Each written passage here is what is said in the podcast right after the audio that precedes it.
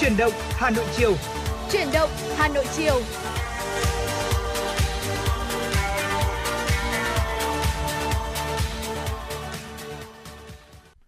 Mến chào quý vị thính giả, nhạc hiệu quen thuộc của truyền động Hà Nội chiều đã vang lên. Chúng tôi là Quang Minh và Phương Nga đã sẵn sàng để có thể đồng hành cùng quý thính giả trong 120 phút trực tiếp của truyền động Hà Nội chiều ngày hôm nay đang được phát sóng trực tiếp trên tần số FM 96 MHz của Đài Phát thanh Truyền hình Hà Nội. Vâng ạ, từ phòng thu của FM96 thì Phương Nga cũng xin được gửi lời chào tới quý vị thính giả. Ờ, một thời gian rồi tôi tiếp tục quay trở lại để đồng hành cùng với quý vị thính giả trong chương trình truyền động Hà Nội và buổi chiều ngày hôm nay thì đã là một uh, buổi chiều của ngày thứ sáu. Ừ. Um, có thể là ngày làm việc cuối cùng trong tuần của rất nhiều các quý vị thính giả. À, và có lẽ rằng là chúng ta đang ờ, gấp rút khẩn trương hoàn thành nốt những cái công việc có đang dang dở trong tuần này để có thể là có những cái kế hoạch uh, trong hai ngày cuối tuần sắp tới cùng với lại người thân bạn bè của mình. Uh, đặc biệt là trong tuần này thời tiết thì chúng ta có thể thấy rằng là đã dịu mát hơn nhiều. ừ, uh, trước khi dự báo thông tin thời tiết rằng là sang tuần sau chúng ta lại quay trở lại với cái nắng nóng gay gắt thì có lẽ rằng là cuối tuần này sẽ là một cái dịp ờ, khá là phù hợp để cho quý vị thính giả có thật nhiều những cái kế hoạch hoạt động vui vẻ cùng với lại người thân bạn bè của mình nhân cái thời tiết như thế này. Thì uh, xuyên suốt trong 120 phút uh, nội dung của chương trình chuyển động Hà Nội cũng như là các uh, số của chương trình trong ngày thứ bảy chủ nhật uh, các MC lên sóng đồng hành cùng với quý vị sẽ liên tục truyền tải tới uh, quý vị thính giả những nội dung uh, liên quan tới những cái gợi ý điểm ăn chơi này. Ừ. bên cạnh đó là những dòng chảy tin tức uh, luôn liên tục được cập nhật trong nước cũng như là quốc tế và nội dung sống khỏe cùng FM FM96. Quý vị đừng bỏ lỡ nhé và đừng quên hai kênh tương tác quen thuộc xin được chia sẻ lại đó là số đường dây nóng 024 3773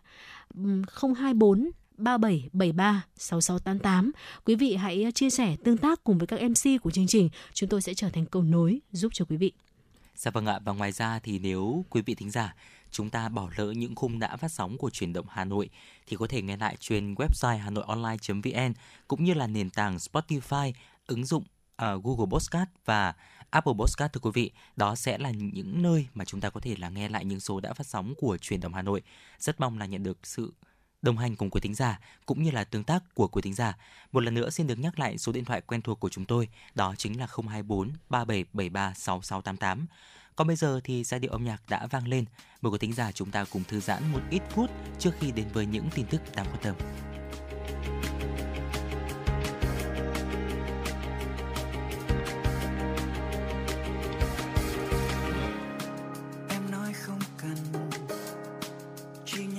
Dần phai mờ theo tháng năm.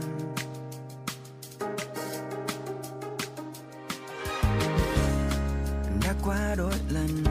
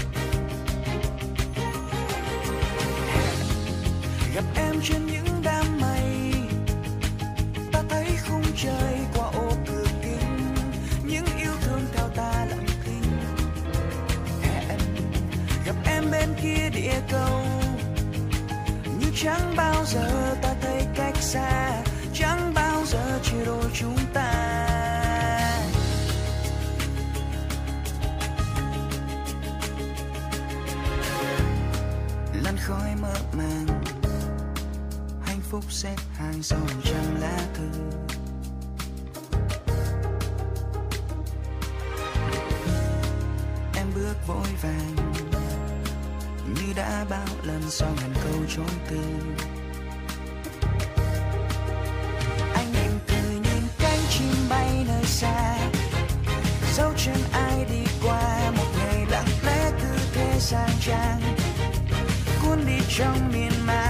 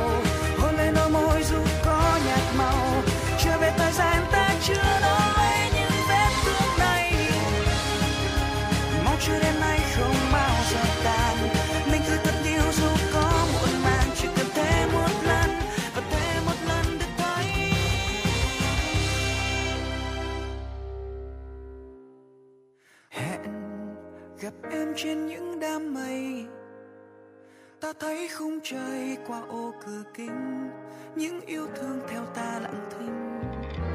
Hẹn gặp em bên kia địa cầu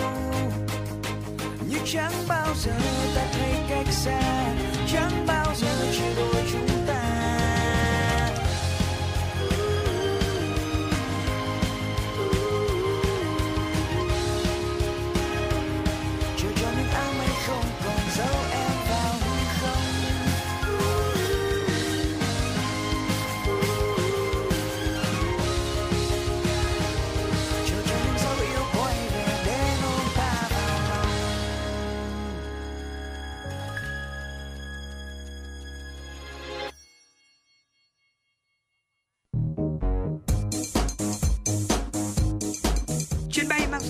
FM96 đang chuẩn bị nâng độ cao. Quý khách hãy thắt dây an toàn, sẵn sàng trải nghiệm những cung bậc cảm xúc cùng FN96. Hy vọng là ca khúc trên những đám mây vừa rồi thì cũng đã giúp cho quý thính giả chúng ta có những phút giây thư giãn cùng với FM96. Và nếu quý vị thính giả chúng ta có những giai điệu âm nhạc yêu thích muốn được lắng nghe trên làn sóng của FM96 thì đừng ngần ngại, hãy tương tác với chúng tôi thông qua số điện thoại 024 3773 6688 quý vị nhé. Còn bây giờ sẽ là những tin tức đáng quan tâm có trong buổi chiều ngày hôm nay. Thưa quý vị, ngày hôm nay tại trường Đại học Bách khoa Hà Nội, Đoàn Thanh niên Công an thành phố chủ trì phối hợp với Đoàn Thanh niên VNPT Hà Nội, các đơn vị liên quan triển khai gia quân 88 đội hình hỗ trợ cấp căn cước công dân và kích hoạt định danh điện tử, cung cấp chữ ký số và chuẩn hóa thông tin thuê bao miễn phí cho cán bộ, đoàn viên, thanh niên thủ đô. Ban tổ chức cho biết 88 đội hình hỗ trợ của tuổi trẻ thủ đô đồng loạt triển khai các buổi hỗ trợ tại từng trường đại học, học viện, cao đẳng, các đơn vị khối công nhân viên chức trong tháng 6 năm 2023 đồng thời tiếp tục duy trì 37 đội tình nguyện của Đoàn Thanh niên Công an thành phố, phối hợp chặt chẽ với 579 tổ thanh niên tình nguyện, địa bàn dân cư của các quận huyện, thị đoàn tổ chức cấp tài khoản định danh điện tử và tuyên truyền hướng dẫn, hỗ trợ thực hiện dịch vụ công trực tuyến vào các ngày thứ bảy hàng tuần tại các điểm tiếp dân và lưu động đến trực tiếp các cơ quan, đơn vị, trường học, thôn, xóm, tổ dân phố. Trong đợt giao quân này, các đội hình sẽ tập trung triển khai nhiều biện pháp mang tính đặc thù tới từng khối đối tượng để quyết tâm đạt chỉ tiêu 100% cán bộ, đoàn viên, thanh niên thủ đô hoàn thành kích hoạt điện danh điện tử. Xin lỗi quý vị, hoàn thành kích hoạt định danh điện tử ở mức 2 xong trước ngày 30 tháng 6 năm 2023. Thực hiện cuộc vận động toàn dân đoàn kết xây dựng nông thôn mới, đô thị văn minh, Mặt trận Tổ quốc Việt Nam, các cấp của thành phố Hà Nội đã có nhiều cách làm sáng tạo, phát huy sức mạnh tổng hợp, khối đại đoàn kết toàn dân tộc, xây dựng các khu dân cư văn hóa văn minh. Việc vận động nhân dân xây dựng đời sống văn hóa ở khu dân cư được mặt trận các cấp của thành phố triển khai bằng nhiều hoạt động, trong đó phải kể đến hình thức hội nghị đại biểu nhân dân bàn chuyện xây dựng đời sống văn hóa vào dịp đầu năm và ngày hội đại đoàn kết toàn dân tộc được tổ chức dịp cuối năm. Phó Chủ tịch Ủy ban nhân dân Xin lỗi quý vị, Phó Chủ tịch Ủy ban Mặt trận Tổ quốc Việt Nam thành phố Hà Nội Nguyễn Anh Tuấn cho biết, phát huy vai trò chủ động, sáng tạo của Mặt trận Tổ quốc Việt Nam, các cấp, đặc biệt là ban công tác mặt trận ở khu dân cư. Thời gian tới, mặt trận sẽ tiếp tục nâng cao chất lượng của vận động toàn dân đoàn kết xây dựng nông thôn mới, đô thị văn minh và chất lượng bình xét các danh hiệu gia đình văn hóa, làng văn hóa, tổ dân phố văn hóa. Việc thực hiện cuộc vận động toàn dân đoàn kết xây dựng nông thôn mới, đô thị văn minh sẽ được gắn với thực hiện các chương trình, nhiệm vụ trọng tâm của thành phố và chương trình an sinh xã hội, giảm nghèo bền vững. Nghiêm cấm can thiệp tác động vào quá trình xử lý vi phạm về trật tự an toàn giao thông, đó là nội dung nêu trong kế hoạch số 165 KH-UBNZ của Ủy ban nhân dân thành phố Hà Nội thực hiện chỉ thị của Thủ tướng Chính phủ về tăng cường công tác bảo đảm trật tự an toàn giao thông đường bộ trong tình hình mới trên địa bàn thành phố Hà Nội. Kế hoạch nêu rõ các sở ban ngành, ủy ban nhân dân các quận, huyện, thị xã thực hiện đầy đủ trách nhiệm trong quản lý nhà nước về bảo đảm trật tự an toàn giao thông, xem xét xử lý trách nhiệm người đứng đầu cấp ủy đảng, chính quyền các quận, huyện, thị xã, xã, phường, thị trấn nếu để tình hình trật tự an toàn giao thông xảy ra phức tạp trên địa bàn do thiếu lãnh đạo, chỉ đạo, thanh tra, kiểm tra, giám sát, xử lý vi phạm theo thẩm quyền hoặc thực hiện không đầy đủ trách nhiệm trong phạm vi quản lý, gây mất trật tự an toàn giao thông. Tất cả các vụ tai nạn giao thông gây hậu quả đặc biệt nghiêm trọng xảy ra phải được xem xét, cá thể hóa, xử lý trách nhiệm của các tập thể, cá nhân liên quan. Đáng chú ý, thành phố sẽ siết chặt kỷ luật, kỷ cương, nâng cao hiệu lực hiệu quả quản lý nhà nước về bảo đảm trật tự an toàn giao thông, tăng cường thanh tra, kiểm tra, xử lý nghiêm các hành vi vi phạm pháp luật, sai phạm, tiêu cực của các cơ quan quản lý nhà nước, lực lượng thực thi pháp luật, chính quyền địa phương và các lực lượng khác có liên quan đến đầu tư xây dựng, quản lý hành lang an toàn giao thông đường bộ. Hiện nay, Bộ Tài nguyên và Môi trường cùng các địa phương đang triển khai các giải pháp để tiến tới thực hiện lộ trình phân loại, xử lý rác tại nguồn theo quy định của Luật Bảo vệ môi trường năm 2020. Tuy nhiên, vấn đề là giá dịch vụ thu gom, vận chuyển và xử lý chất thải rán sinh hoạt từ hộ gia đình, cá nhân dựa trên khối lượng hoặc thể tích chất thải đã được phân loại thì chưa được quy định cụ thể. Mỗi tháng một người ở các quận nội thành của Hà Nội đang đóng phí thu gom rác là 6.000 đồng, với các huyện ngoại thành là 3.000 đồng. Hiện nay, phí thu gom rác được tính bình quân, người có ít rác thì đổ ít, người có nhiều rác thì đổ nhiều để bù đắp chi phí cho hoạt động thu gom. Còn chi phí bốc xúc, vận chuyển đến nhà máy và chi phí xử lý do ngân sách nhà nước hỗ trợ giảm dần. Theo các công ty môi trường, giá dịch vụ thu gom, vận chuyển, xử lý rác thải sinh hoạt hiện thấp hơn nhiều so với chi phí thực tế. Vì hiện nay, để thu gom, vận chuyển, xử lý một tấn rác thải phải mất hơn 400.000 đồng, ngân sách các địa phương phải bỏ ra khoảng 95%. Các chuyên gia môi trường cho rằng sẽ khó để Nghị định số 45 về xử phạt vi phạm hành chính trong lĩnh vực bảo vệ môi trường đi vào thực tế cuộc sống và nếu không sớm có hướng dẫn, quy định cụ thể để triển khai, nhất là đối với việc tính phí dịch vụ.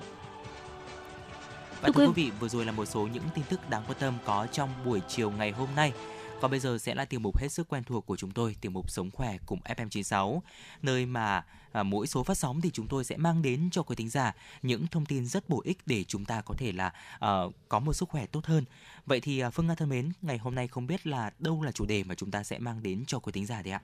À, vâng, chủ đề của Sống khỏe cùng FM96 chiều ngày hôm nay thì liên quan tới một uh, uh, loại nước mà có lẽ rằng là chúng ta không thể thiếu ừ. hàng ngày và thậm chí là luôn luôn được khuyến khích rằng là uống nhiều nhất có thể uh, trong cái hạn hạn mức khoảng từ 2 lít, 1,5 lít tới 2 lít dạ để vâng. mà có lợi cho sức khỏe. Đó chính là nước lọc. Uh, nhưng mà uống nước vào thời điểm nào là tốt nhất thì không phải ai cho chúng ta cũng đã biết. Um, thưa quý vị, Cheng Hanyu là một trong những chuyên gia dinh dưỡng nổi tiếng tại Đài Loan, Trung Quốc. Uh, không chỉ bởi những thành tựu nổi bật trong chuyên môn mà bà còn rất thân thiện, hoạt động sôi nổi trên mạng xã hội và có cộng đồng người theo dõi đông đảo. Và gần đây thì vị chuyên gia dinh dưỡng nổi tiếng này đã khiến rất nhiều người bất ngờ khi mà chia sẻ những sai lầm phổ biến khi uống nước ảnh hưởng xấu tới sức khỏe trên fanpage Facebook của mình. Ờ, theo vị chuyên gia, nước có vai trò vô cùng quan trọng nhưng không phải là uống càng nhiều càng tốt. À, thậm chí thời điểm uống nước cũng quyết định đến hiệu quả của nó. Nếu như mà biết tận dụng và uống vào chín thời điểm mà chúng tôi sắp chia sẻ tới quý vị tới đây thì nước lọc cũng có thể trở thành thần dược đối với sức khỏe và sắc đẹp của chúng ta. À, chắc chắn là sẽ rất nhiều chị em phụ nữ chúng ta quan tâm dạ tới vâng. nội dung này đây bởi vì nước lọc thì là một cái thứ mà uh, giá thành không hề đắt và thậm chí lại còn rất là dễ kiếm tìm và uh, luôn luôn có sẵn trong nhà của chúng ta. Và nếu như mà chúng ta biết tận dụng cái ờ, cái nguồn tài nguyên này thì có lẽ rằng là uh, nó sẽ có rất có ích đối với sức khỏe và sắc đẹp của chúng ta nếu như mà biết sử dụng đúng cách uống đúng cách. Đầu tiên cái thời điểm mà chúng ta không nên uống đó chính là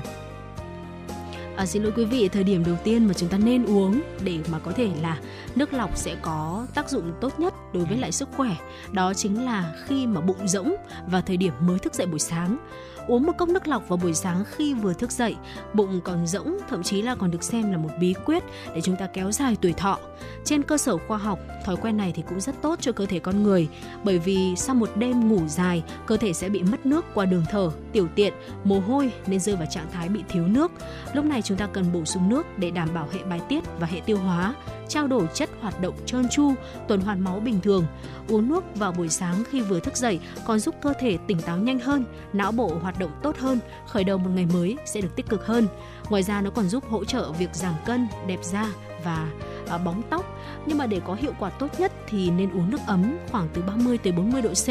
và không uống quá 500 ml quý vị nhé. Dạ vâng ạ, vào thời điểm tiếp theo mà chuyên gia này khuyến nghị chúng ta nên uống thưa quý vị, đó chính là uống nước trước khi ăn ạ. Uống nước trước bữa ăn thì có thể là giúp chúng ta giảm cân này, tốt cho tiêu hóa.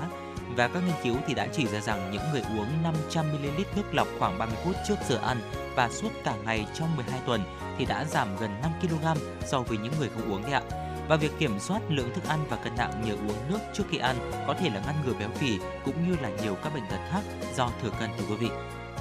Và thời điểm thứ ba chúng ta nên uống nước lọc đó là uống trước khi đi tắm ạ. Theo bác sĩ Trang thì đây cũng là một trong 9 thời điểm vàng để uh, Ờ, chúng ta dành ra cho việc uống nước. Thói quen này thì mang lại nhiều lợi ích như là giảm huyết áp, giúp các mạch máu giãn ra, cân bằng thân nhiệt, bổ sung lượng nước bị mất đi. Ờ, thực tế khi tắm, cơ thể chúng ta sẽ phải tốn nhiều năng lượng hơn trạng thái tĩnh để cân bằng thân nhiệt. Quá trình này thì sẽ làm mất nước và chúng ta sẽ cần phải bù nước ở thời điểm trước đó để mà đủ nước cho cơ thể. Dạ vâng ạ thói quen này thì qua mình nghĩ rằng là rất là cần thiết đấy ạ nhất là trong ờ, mùa hè khi mà chúng ta tham gia những hoạt động thể chất ngoài trời hay là đi chơi thể thao về thì chúng ta nên là uống bù nước cho cơ thể của chúng ta cũng như là nghỉ từ 5 đến 10 phút trước khi mà chúng ta đi tắm quý vị nhé. Tiếp theo ạ, bất kể lúc nào mà chúng ta đổ mồ hôi cũng là những cái thời điểm mà rất là tuyệt vời để chúng ta có thể là bổ sung nước cho cơ thể.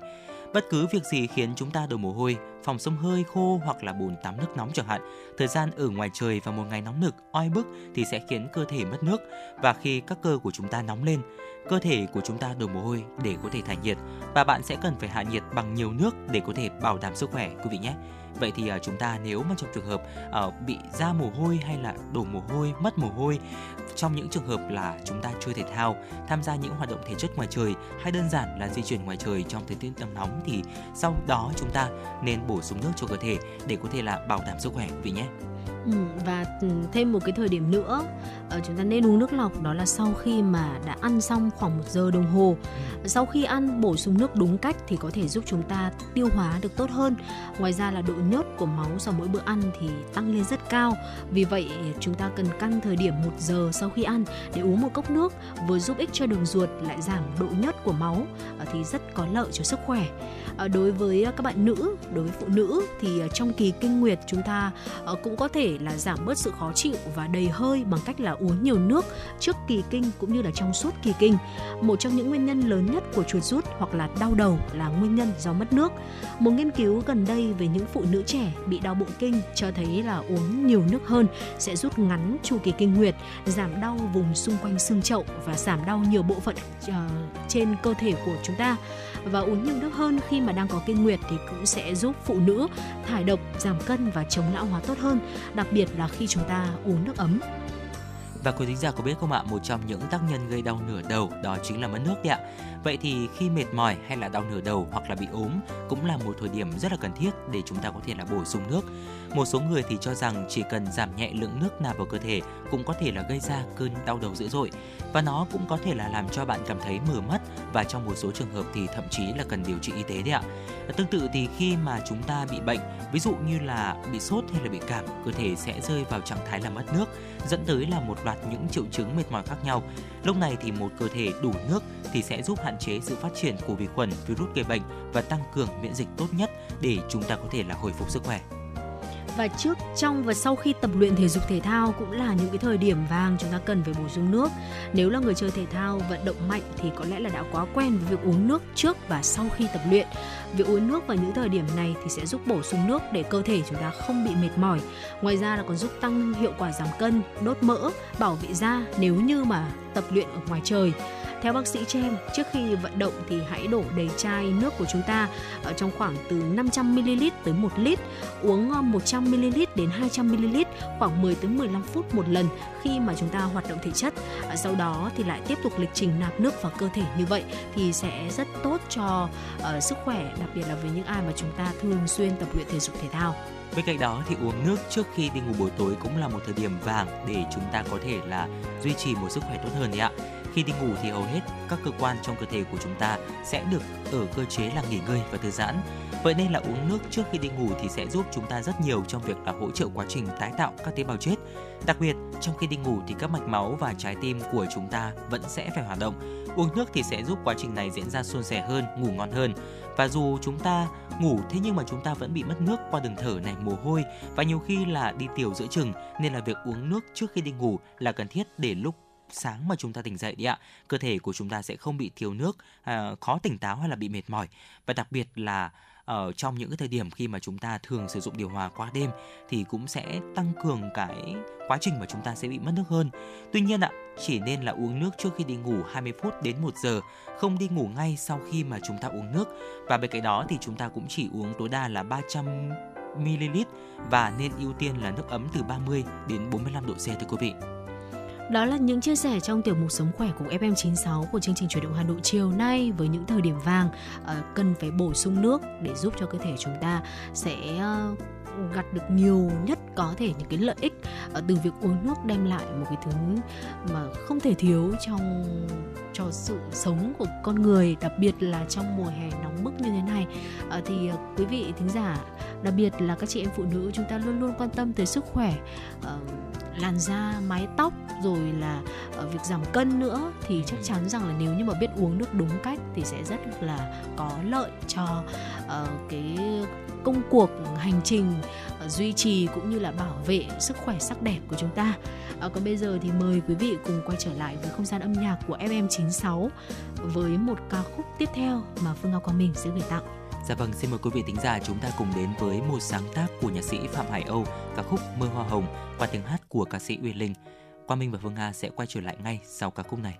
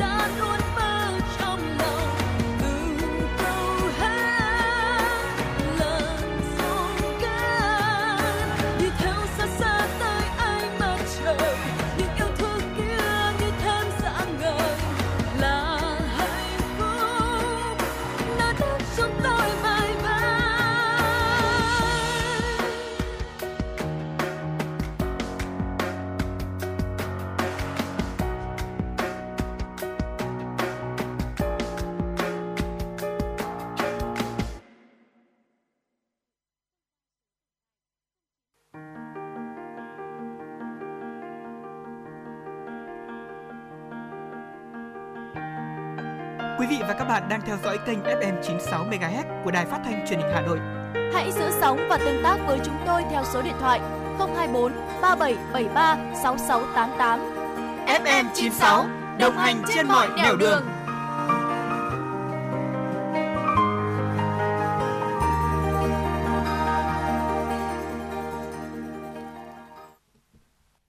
Thưa quý vị, tiếp tục chương trình là những tin tức trong nước đáng quan tâm. Phó Tổng cục trưởng Tổng cục Quản lý thị trường Bộ Công Thương Nguyễn Thanh Bình vừa ký công văn gửi Cục Quản lý thị trường các tỉnh thành phố trực thuộc trung ương về việc tăng cường kiểm tra các quy định pháp luật đối với mặt hàng thiết bị điện trước nhu cầu của người dân tăng cao đối với mặt hàng này. Cụ thể, thời gian gần đây, tình trạng nắng nóng kỷ lục đã xảy ra tại nhiều địa phương trên cả nước, dẫn đến nhu cầu của người dân sử dụng các thiết bị điện tăng cao, chẳng hạn như là máy phát điện, các loại quạt tích điện, thiết bị làm máy tiết kiệm điện, do nguồn cung hạn chế, từ đó thì một số tổ chức cá nhân đã lợi dụng để trục lợi bất chính, ảnh hưởng tới quyền lợi của người tiêu dùng. Nhằm ngăn chặn hành vi vi phạm trong kinh doanh mặt hàng trên và bảo vệ quyền lợi người tiêu dùng, Tổng cục Quản lý thị trường yêu cầu Cục Quản lý thị trường các tỉnh thành phố trực thuộc trung ương tăng cường nắm bắt địa bàn. Cùng đó chủ động triển khai các biện pháp nghiệp vụ, phát hiện và xử lý nghiêm các hành vi vi phạm nếu có đối với các tổ chức và cá nhân sản xuất, kinh doanh các mặt hàng như máy phát điện, các loại quạt tích điện, thiết bị làm mát tiết kiệm điện. Lãnh đạo Tổng cục cũng yêu cầu Cục Quản lý Thị trường các tỉnh, thành phố triển khai thực hiện và thường xuyên báo cáo về Tổng cục Quản lý Thị trường để nắm bắt kịp thời tình hình. Ủy ban nhân dân thành phố Hà Nội vừa ban hành kế hoạch số 166 KHUBND về sắp xếp lại doanh nghiệp nhà nước, doanh nghiệp có vốn nhà nước thuộc Ủy ban nhân dân thành phố Hà Nội giai đoạn 2022-2025 căn cứ chỉ đạo của Thủ tướng Chính phủ tại quyết định số 1479 QĐ-TTG ngày 29 tháng 11 năm 2022 phê duyệt kế hoạch sắp xếp lại doanh nghiệp nhà nước, doanh nghiệp có vốn nhà nước giai đoạn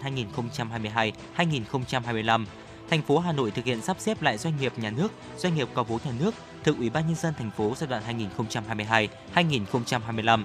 trong đó duy trì hình thức công ty trách nhiệm hữu hạn một thành viên do nhà nước nắm giữ 100% vốn điều lệ 18 doanh nghiệp cổ phần hóa hai doanh nghiệp, sắp nhập một doanh nghiệp, thoái toàn bộ vốn nhà nước đầu tư tại 23 doanh nghiệp, giữ nguyên phần vốn nhà nước đầu tư tại 4 doanh nghiệp, ra soát xây dựng phương án riêng trình Thủ tướng Chính phủ phê duyệt 4 doanh nghiệp. Về lộ trình thực hiện đối với các doanh nghiệp thực hiện cổ phần hóa, thoái vốn nhà nước đầu tư tại doanh nghiệp tập trung triển khai xử lý tồn tại về tài chính tài sản trong năm 2023 hoàn thành cổ phần hóa trong năm 2024 đến năm 2025 theo đúng tiến độ đã được Thủ tướng phê duyệt. Hoàn thành thoái vốn đối với 7 doanh nghiệp trong năm 2024 và 16 doanh nghiệp trong năm 2025. Nhân kỷ niệm 75 năm ngày Chủ tịch Hồ Chí Minh ra lời kêu gọi thi đua ái quốc 11 tháng 6 năm 1948, 11 tháng 6 năm 2023, Sở Văn hóa và Thể thao thành phố Hà Nội tổ chức các buổi biểu diễn nghệ thuật phục vụ nhân dân các quận huyện trên địa bàn thủ đô. Theo đó, năm nhà hát nghệ thuật trực thuộc Sở Văn hóa và Thể thao thành phố Hà Nội đã xây dựng các chương trình đặc sắc cho dịp này. Cụ thể, nhà hát nghệ thuật siếc và tạp kỹ Hà Nội biểu diễn tại trung tâm huyện Đan Phượng vào 20 giờ ngày 10 tháng 6, nhà hát Cải Lương Hà Nội biểu diễn tại trung tâm huyện Sóc Sơn, nhà hát kịch Hà Nội biểu diễn tại trung tâm huyện Thanh Oai, nhà hát ca mối nhạc Thăng Long biểu diễn tại trung tâm quận Long Biên đều vào 20 giờ ngày 11 tháng 6. Các chương trình biểu diễn gồm những ca khúc, tiết mục, tiểu phẩm ca ngợi Đảng, Bắc Hồ, ca ngợi quê hương, đất nước và thủ đô Hà Nội với sự tham gia của nhiều nghệ sĩ được khán giả yêu mến. Quý thính giả thân mến và vừa rồi là một số những tin tức đáng quan tâm có trong buổi chiều ngày hôm nay do biên tập viên Thu Vân thực hiện. Còn bây giờ sẽ là tiểu mục cũng hết sức quen thuộc đối với quý thính giả, tiểu mục khám phá Hà Nội. À, thưa quý vị, không biết là nếu mà chúng ta uh, nhớ về những cái kỷ niệm tuổi thơ đấy ạ, thì chúng ta sẽ nhớ đến điều gì ạ? Thế nhưng mà đối với Quang Minh thì một trong những cái kỷ niệm tuổi thơ và đặc biệt là mùa hè nữa, đó chính là những triển đê. Khi mà tôi được uh, lên đó cùng với những người bạn đồng trang lứa của mình, uh, với những người anh người chị của mình lên đó thả diều hay là uh, ngắm nhìn uh, quê hương của mình và ở trên mỗi triển đê thì vào mùa hè luôn mang lại cho chúng ta một cái cảm giác rất là thoải mái ừ. và khi lên Hà Nội đấy ạ thì ở Hà Nội cũng có rất là nhiều cái con đê mà nó lại khác một chút so với quê hương của chúng tôi. Thưa quý vị, Hà Nội thì là một thành phố mà có nhiều sông chảy qua. Vì thế nên là hệ thống đê ở Hà Nội thì có chiều dài lớn nhất trong các tỉnh có đê ở phía Bắc với 20 tuyến chính với tổng chiều dài là 469,913 km và để Hà Nội thì là nơi hội tụ trí tuệ, công sức của biết bao thế hệ người Việt trong hơn 1.000 năm lịch sử phát triển thủ đô. Thậm chí thì đã có ý kiến cho rằng là đê Hà Nội hoàn toàn đủ tiêu chí để tổ chức giáo dục khoa học và văn hóa của Liên Hợp Quốc UNESCO sẽ tặng danh hiệu di sản văn hóa vật thể đại diện của nhân loại. Vậy thì ngày hôm nay trong tiểu mục khám phá Hà Nội, hãy cùng Quang Minh và Phương Nga chúng ta đi qua những dòng cảm xúc và chia sẻ về di sản đi Hà Nội. Thưa quý vị, xa xưa, hệ thống sông ở miền Bắc chẳng chịt kết nối với nhau, trong đó có nhiều con sông chảy qua Hà Nội. Hầu hết các sông không sâu và vào mùa mưa lũ, nước từ thượng nguồn đổ về dồn dập, lưu lượng dòng chảy rất lớn. Nếu không có đê thì nước sông sẽ tràn vào ruộng đồng, gây ngập úng cho hoa màu và nhà cửa. Đê ở miền Bắc xuất hiện từ đầu thế kỷ thứ 6. Ban đầu thì chỉ là các bờ bao thấp chạy dọc theo hai bờ sông. Nhưng đê ở Hà Nội trở nên quan trọng kể từ khi chính quyền đô hộ nhà Đường rời phủ trị từ Long Biên về huyện Tống Bình gần sông Tô Lịch. Vì An Nam đô hộ phủ, cơ quan quyền lực của nhà Đường cai trị An Nam nằm trong thành Đại La nên họ đã cho đắp một hệ thống đê bao quanh. Đê cũng là lũy bảo vệ. Năm 886, nhà Đường cho sửa lại bốn mặt đê. Ít lâu sau, vào mùa mưa lũ, nước sông Tô Lịch và sông Hồng dâng cao tràn qua đê vào thành nên quan trị sở đã cho đắp đê cao hơn. Khi Lý Công Uẩn rời đô về Thăng Long, xây dựng kinh đô trên nền thành Đại La, việc bảo vệ kinh thành lại càng quan trọng hơn vì Thăng Long là đầu não của triều Lý, nơi có vua, quan sống và làm việc. Ý thức rõ về thủy hỏa đạo tặc nên vua Lý Thái Tổ cho đắp vòng thành bên ngoài bao bọc kinh đô gọi là La Thành. La Thành vừa là thành lũy và cũng là đê ngăn nước lũ sông Tô Lịch và sông Hồng. Tuy nhiên, con người không thể lường hết được sức mạnh của tự nhiên. Năm 1078, nước sông Tô Lịch dâng cao hơn mặt đê, khiến nước tràn qua cửa Đại Hưng, tương ứng với khu vực cửa Nam hiện nay và thành. Thế nhưng thưa quý vị, mối đe dọa lớn nhất với Thăng Long vẫn là sông Hồng, con sông rộng lớn hung dữ nằm ở phía đông. Năm 1108, vua Lý Nhân Tông cho đắp con đê đầu tiên ngăn nước sông Hồng với thành Thăng Long tại phường Cơ Xá, khu vực Nghi Tàm ngày nay. Đề Cơ Xá không cao như bây giờ, vì thế những năm nước lên to, nhiều nơi trong kinh thành vẫn bị ngập. Và theo Đại Việt Sử Ký Toàn Thư, vào năm 1265, nước dâng ngập phường Cơ Xá. Năm 1270, nước to đến mức phải dùng thuyền để di chuyển trong thành. Trước đó do luôn bị nước lũ đe dọa nên năm 1248, vua Trần Thái Tông đã lập chức quan Hà Đê, giao tránh sứ và phó sứ phụ trách tại các lộ và phủ. Vua cũng sai đắp đê từ đầu nguồn tới cuối nguồn, gọi là đê quay vạc, bước ngoặt lịch sử thủy lợi của Việt Nam. Và đến thời Lê Sơ từ năm 1428 đến năm 1527, ngoài việc cho đắp những con đê mới lớn hơn, triều đình tôn tạo hệ thống đê cũ trên hai bờ sông Hồng bằng đất, đá để bảo vệ Thăng Long. Vào năm 1644 thưa quý vị, người Hà Lan mở thương điếm nằm ở giữa sông Hồng và sông Tô Lịch nên vào mùa lũ thường bị lụt lội. Vì thế họ đề nghị triều đình đắp thêm con đê mới theo mép sông Hồng, tương ứng với các phố Mã Mây, Nguyễn Hữu Huân, Lý Thái Tổ và Ngô Quyền ngày nay. Và khác với những con đê trước đó có hình tam giác cân, đê này hình thang, mặt đê trở thành đường đi. Nguyễn Ánh thì sau khi đánh bại quân Tây Sơn thưa quý vị đã lên ngôi và lập ra triều Nguyễn, đã chuyển kinh đô vào Huế vào năm 1802. Dù vậy thì Nguyễn Ánh vẫn rất quan tâm đến đê ở Thăng Long và Bắc Hà. Trong 30 năm đầu thì triều Nguyễn đã đắp mới 580 km đê. Những điếm canh dọc theo đê sông Hồng là địa phận Hà Nội và các tỉnh được lập ra thời Nguyễn đến nay vẫn còn. Khi nước sông dâng cao thì các làng phải cắt cử trai đỉnh uh, để trực ở điếm cả ngày lẫn đêm và lúc nguy cấp thì nổi trống lên hồi và dân trong vùng thì ai cũng phải đi hộ đê. Người nào trốn tránh thì sẽ bị xử phạt rất nặng. Năm 1902, chính quyền thực dân phong kiến quyết định lập Hà Nội là thủ đô của Liên bang Đông Dương. Người Pháp cho xây dựng nhiều cơ quan công quyền đồ sộ cùng các công trình văn hóa, nên việc bảo vệ Hà Nội khỏi lũ lụt lại càng trở nên cấp thiết. Đê sông Hồng đoạn qua Hà Nội được nâng cao hơn, thế nhưng chuyện đắp đê ở Hà Nội thời Pháp thuộc giống như truyền thuyết sơn tinh thủy tinh, đê cao bao nhiêu thì nước lại dâng cao bấy nhiêu. Và trong nửa đầu thế kỷ 20, nước lũ sông Hồng vẫn gây vỡ đê ở nhiều địa phương, trong đó có thủ đô Hà Nội. Sau năm 1954, việc đắp đê chống lũ ở miền Bắc lại càng được quan tâm, nhất là đê thuộc địa phận thủ đô. Kể từ thế kỷ thứ 9, khi con đê bao quanh thành Đại La hình thành, đến nay đã là 12 thế kỷ. Các con đê ở Hà Nội vẫn thường xuyên được tu bổ, có đoạn bỏ đê đất để thay bằng bê tông. Và có thể nói rằng đê thì là một cách ứng phó với thiên tai không thể thay thế. Vào thời nhà Nguyễn thì việc đắp đê khiến ngân khố triều đình có lúc cạn kiệt, nên trong triều, vua Minh Mạng, các vị quan Đoàn Văn Trường, Đặng Văn Thiêm, Trịnh Quang Khanh đã dâng sớ xin khai sông thay vì đắp đê. Các quan thì cũng đã xin tạm bỏ đê ở Hưng Yên, Nam Định và Hải Dương thưa quý vị. Tuy nhiên, thì những đề xuất này không được chấp nhận vì triều đình phải chỉ có một số tiền quá lớn. Năm 1837, Nguyễn Công Trứ đề xuất giải pháp phân lũ bằng cách khai đào đoạn khởi đầu sông Thiên Đức, sông Đuống ngày nay để chuyển nước từ sông Hồng vào, giải tỏa áp lực lũ cho vùng Hà Nội. Dù giải pháp vô cùng khoa học, bớt công sức đắp đê, thế nhưng vì ngân khố có hạn nên vua Minh Mạng lắc đầu. Vào năm 1846, đời vua Thiệu Trị, Tổng đốc Hà Ninh là Nguyễn Đăng Giang thấy năm nào tỉnh Hà Nội cũng khốn khổ vì đê điều đã có bản tấu với 12 điểm bất lợi của đê dâng lên vua Thiệu Trị. Trong đó thì có đoạn xin bỏ đê. Nguyễn Đăng Giai có viết rằng, đại ý việc đắp đê phòng lũ khiến nước không vào được ruộng nên ruộng ngày càng khô ráo, có cây lúa cũng không lên được. Trong đồng mong nước như là kẻ đang khát, mà bên ngoài sông thì lại coi nước như là thù. Muốn đào ra lấy nước thì lại sợ vỡ đê, muốn hộ đê cho vững thì lúa bị hạn. Đường đê đã nhiều, hao phí tài lực càng lắm. Làm chỗ này thì bị hỏng chỗ kia, kè bên đông thì bỏ bên tây. Đem cái công làm ruộng hữu hạn mà đắp cây đê bối vô hạn, tài lực của dân sao chịu nổi. Đó là những gì mà à, Nguyễn Đăng Giai, Tổng đốc Hà Ninh đã viết và đề xuất đào một số con sông để phân lưu giảm lượng nước cho sông Hồng. Tuy nhiên, vua Thiệu Trị sợ phá đê nước ngập ruộng đồng, khiến dân Bắc Hà đói dễ dẫn đến bạo loạn nên là đã không quyết. Đến đời vua Tự Đức, quan Nguyễn Đăng Khải cũng có bản tin bản tấu xin bỏ đê bên hữu hạn sông Hồng để lấy nước vào đồng nhưng giữ đê bên tả để bảo vệ Hà Nội.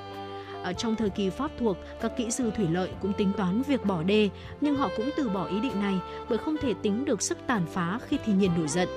Đến những năm 80 của thế kỷ 20 đã có một cuộc hội thảo lớn về việc bỏ đê hay giữ đê với sự tham gia của hàng trăm nhà khoa học. Tuy nhiên, cuối cùng thì hội nghị thống nhất giữ nguyên hiện trạng đê. Ngày nay dù nhiều con sông nhỏ trên địa bàn Hà Nội không còn dòng chảy và nhiều năm qua sông Hồng gần như không xuất hiện lũ lớn, song công việc tu bổ đê điều vẫn luôn là nhiệm vụ quan trọng. Và thưa quý vị, vừa rồi là một số những chia sẻ của chúng tôi trong tiểu mục Khám phá Hà Nội về di sản đi Hà Nội. Và nếu quý vị thính giả chúng ta có thêm những chia sẻ gì về những di sản của Hà Nội, về văn hóa con người của Hà Nội thì hãy chia sẻ với chương trình thông qua số điện thoại 024 3773 6688 quý vị nhé. Còn bây giờ, mời quý thính giả chúng ta cùng đến với ca khúc Hà Nội linh thiêng hào hoa qua tiếng hát của ca sĩ Trọng Tấn.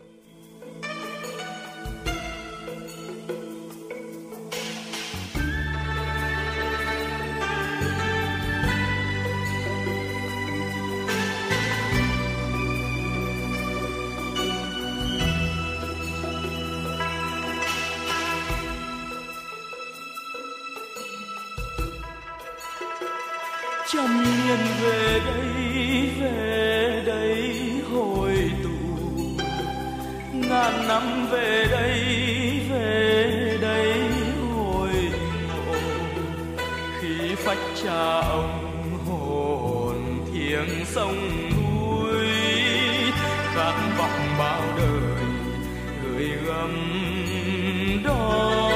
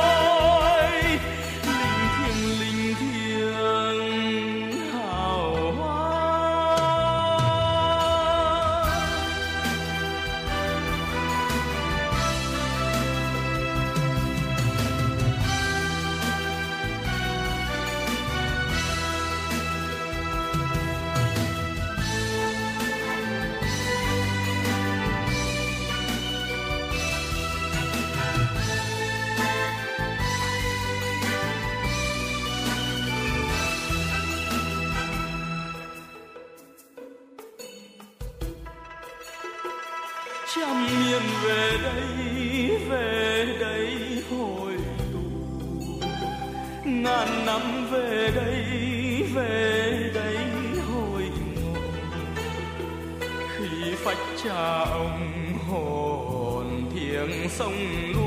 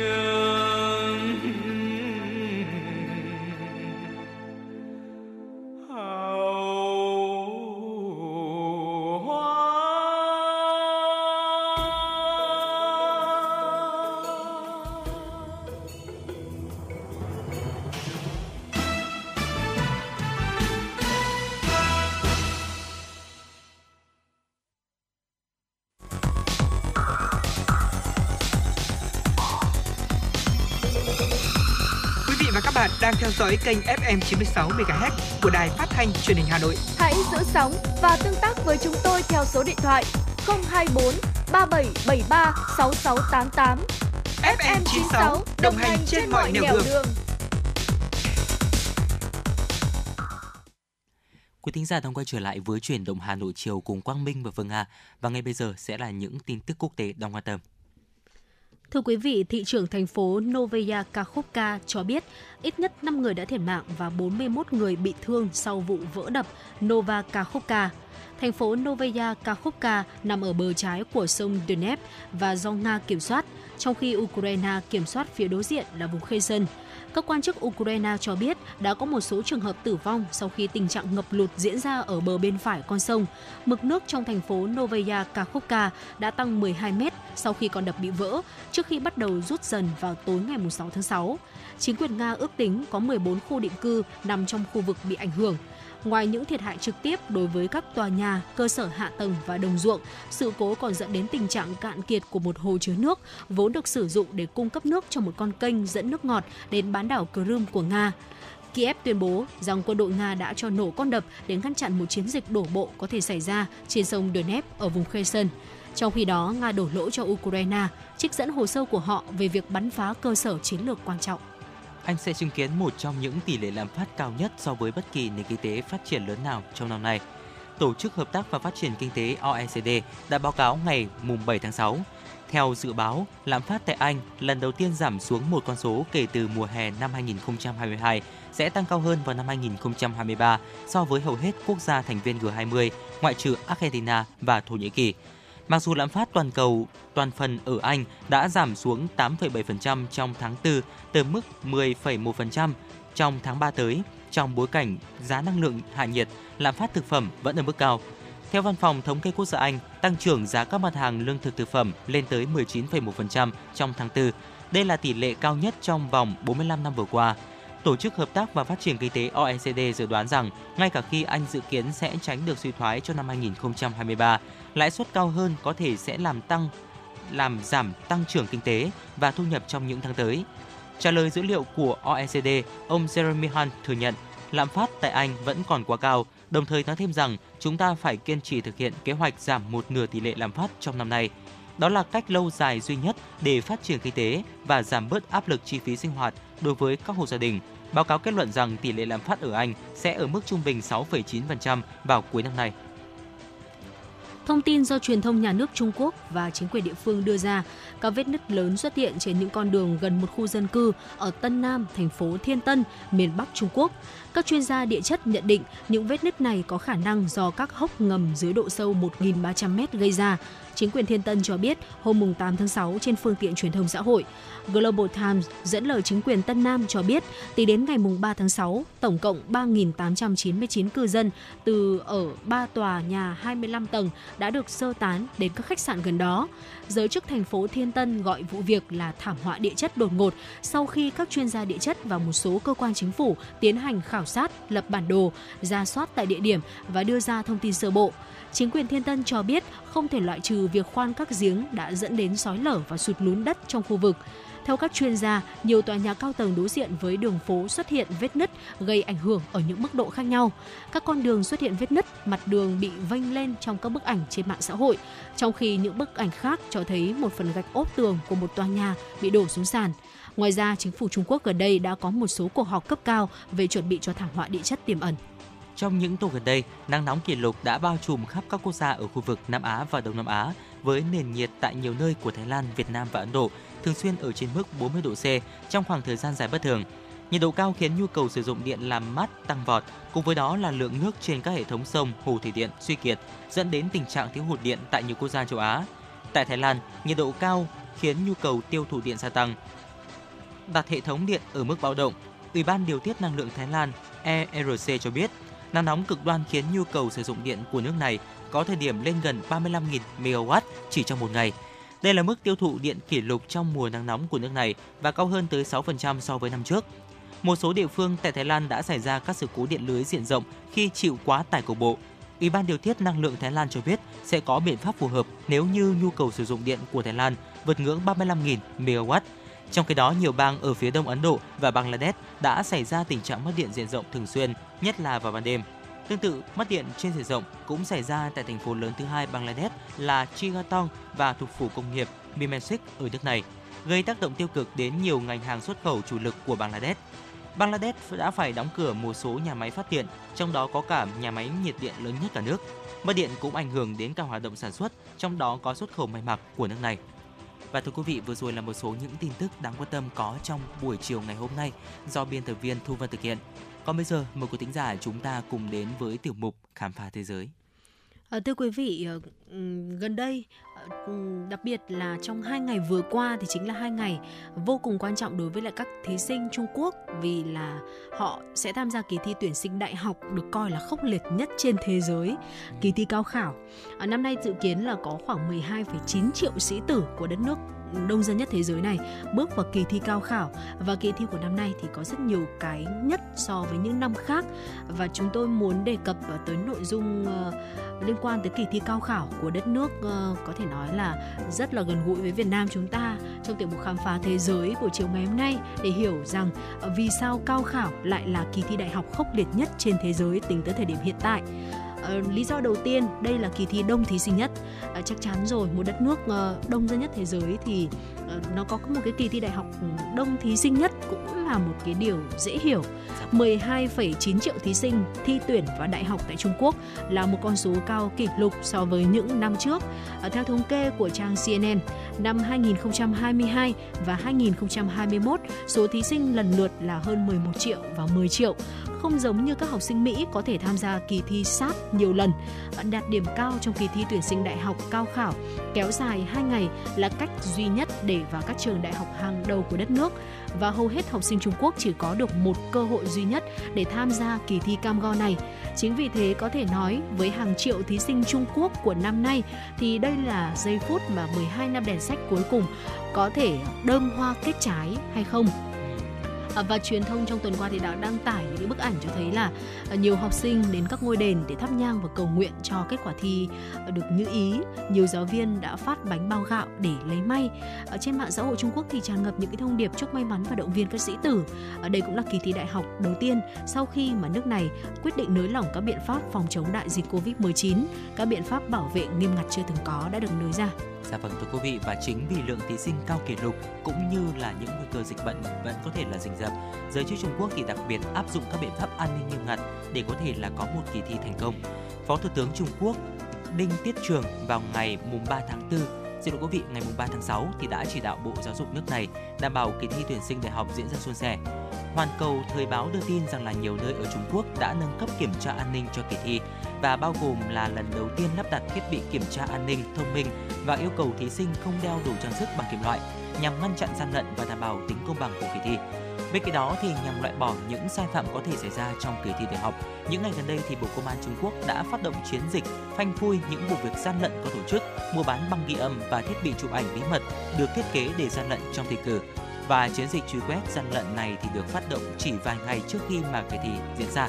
Một số tỉnh như là Quảng Châu và Vân Nam thì đã nâng cấp kiểm tra an ninh, bao gồm là kiểm tra an ninh tình báo lần đầu tiên trong năm nay và để phát hiện các thiết bị điện tử như là điện thoại di động, tai nghe và đồng hồ điện tử hoặc là những thiết bị khác có thể là à, được thí sinh sử dụng để gian lận trong thi cử thưa quý vị và thành phố Tất Tiết ở tỉnh Quý Châu, Trung Quốc thì yêu cầu các thí sinh là phải trải qua quy trình kiểm tra an ninh 3 bước trước khi vào địa điểm thi. Có nhiều trường thi khác còn triển khai công nghệ trí tuệ nhân tạo AI nhận diện khuôn mặt để tránh trường hợp là có người đi thi hộ. Ngày 4 tháng 6, Bộ Giáo dục Trung Quốc đưa ra cảnh báo với các thí sinh dự thi tuyển sinh đại học năm nay rằng là hãy tham gia kỳ thi và cư xử một cách chính trực, đúng với các điều luật và tránh việc bị lợi dụng trong thi cử.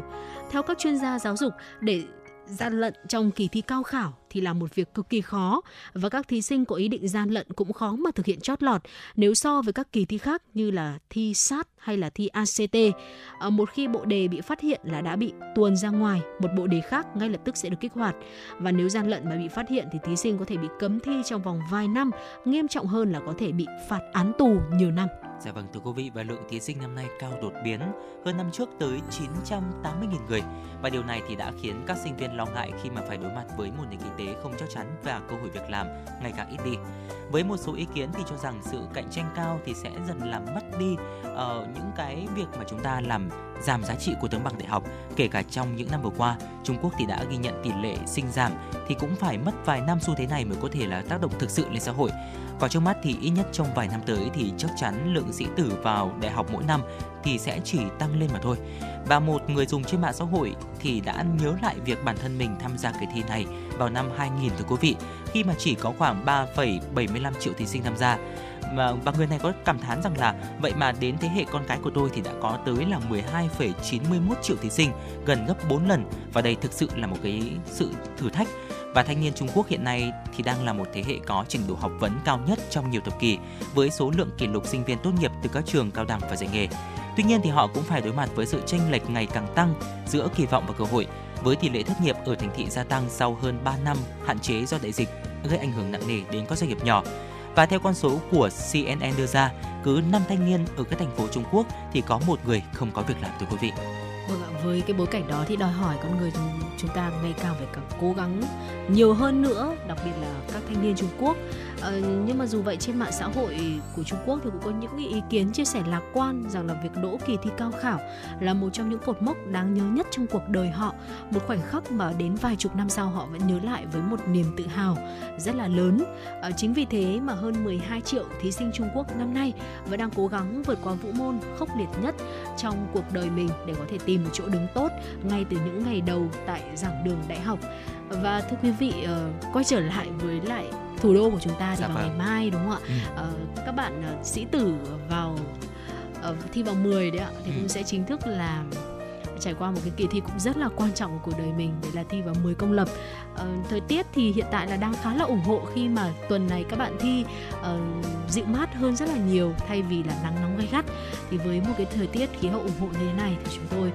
thông qua làn sóng của chuyển động Hà Nội của FM96 cũng xin được gửi lời chúc tới tất cả các bạn thí sinh uh, chuẩn bị thi vào lớp 10 của thủ đô Hà Nội ngày mai. Chúng ta sẽ bước vào buổi thi đầu tiên thực sự là thuận lợi và hãy uh, đón nghe các, chương trình trên là dòng FM của Đài Phát thanh Truyền hình Hà Nội các vị phụ huynh để chúng ta có thể cập nhật cái tình hình giao thông cũng như là thời tiết để có thể là có những cái lộ trình di chuyển đưa đón con em mình thực sự là an toàn và thuận lợi quý vị nhé. Và trong những số phát sóng tiếp theo của truyền động Hà Nội thì chúng tôi cũng sẽ liên tục cập nhật đến quý thính giả những thông tin về tình hình thời tiết giao thông cũng như là những thông tin mới nhất về kỳ thi tuyển sinh vào lớp 10 trung học phổ thông năm học 2023-2024 của thành phố Hà Nội thưa quý vị. Còn bây giờ xin mời quý thính giả chúng ta cùng quay trở lại với không gian âm nhạc của FM96 một ca khúc sáng tác và biểu diễn của Phạm Hồng Phước, ca khúc Việt Nam đi hôn và yêu. nhấm nháp cây kem tan nhanh chiều hè ở trên biển vắng xanh tình ta trẻ ta mơ mộng. Mình đi khám phá, bước phá lên em để thấy yêu thương đời thêm. Mỗi sáng thức dậy đi loanh quanh, từ nhà qua công ty những sắp giấy tờ. Chờ vơ bàn làm việc vẫn thế, anh thấy chẳng trường anh thấy mỏi mệt cuộc sống thời tiết thật nóng, tại sao không đến nơi nắng trong đất nước của mình? Xanh tươi và đẹp như tranh, anh muốn đưa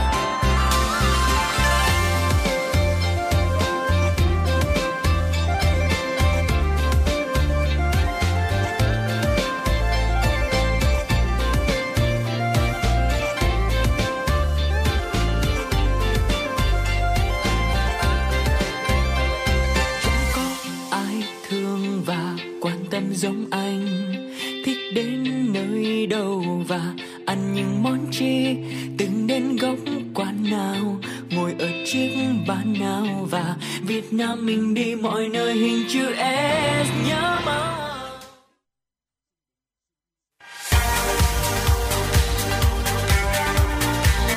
Chuyển động Hà Nội chiều. Chuyển động Hà Nội chiều.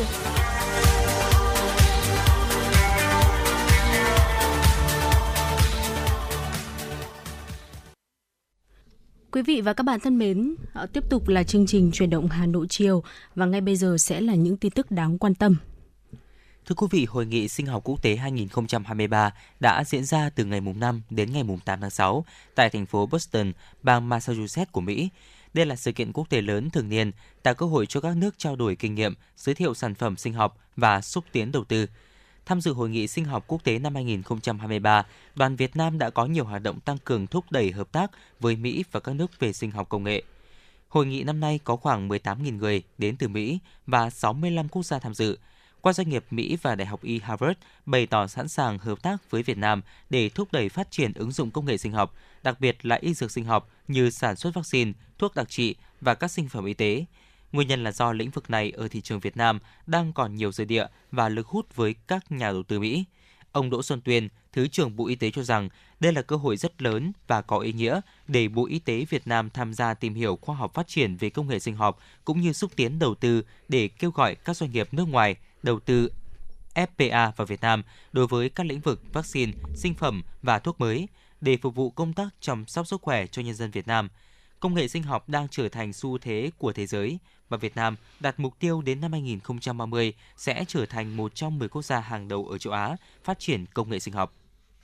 Thưa quý vị, IVER là tập đoàn về y học tái tạo và thẩm mỹ công nghệ cao số 1 tại Nhật Bản hiện nay, với nền tảng nghiên cứu ứng dụng khoa học công nghệ tiên tiến trong chăm sóc sức khỏe và thẩm mỹ hàng đầu tại Nhật Bản.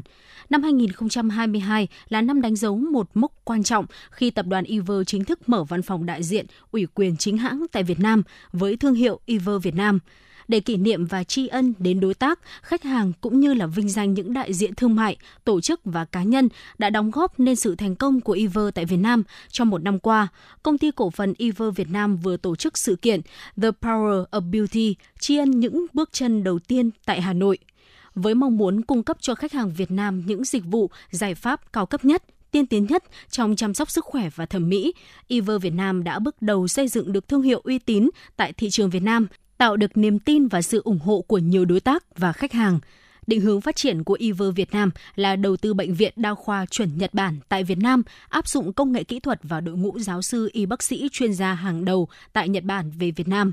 Cập nhật liên tục các xu hướng chăm sóc sức khỏe hiện đại nhất, trở thành bệnh viện chuẩn Nhật đầu tiên và lớn nhất tại Việt Nam, mang tới cho các khách hàng Việt Nam những dịch vụ tốt nhất và tiên tiến nhất trên thế giới, đặc biệt là từ đất nước Nhật Bản, hướng tới việc chăm sóc sức khỏe cho người Việt, nâng tuổi thọ trung bình của người Việt Nam 85 tuổi, đứng thứ hạng top đầu thế giới.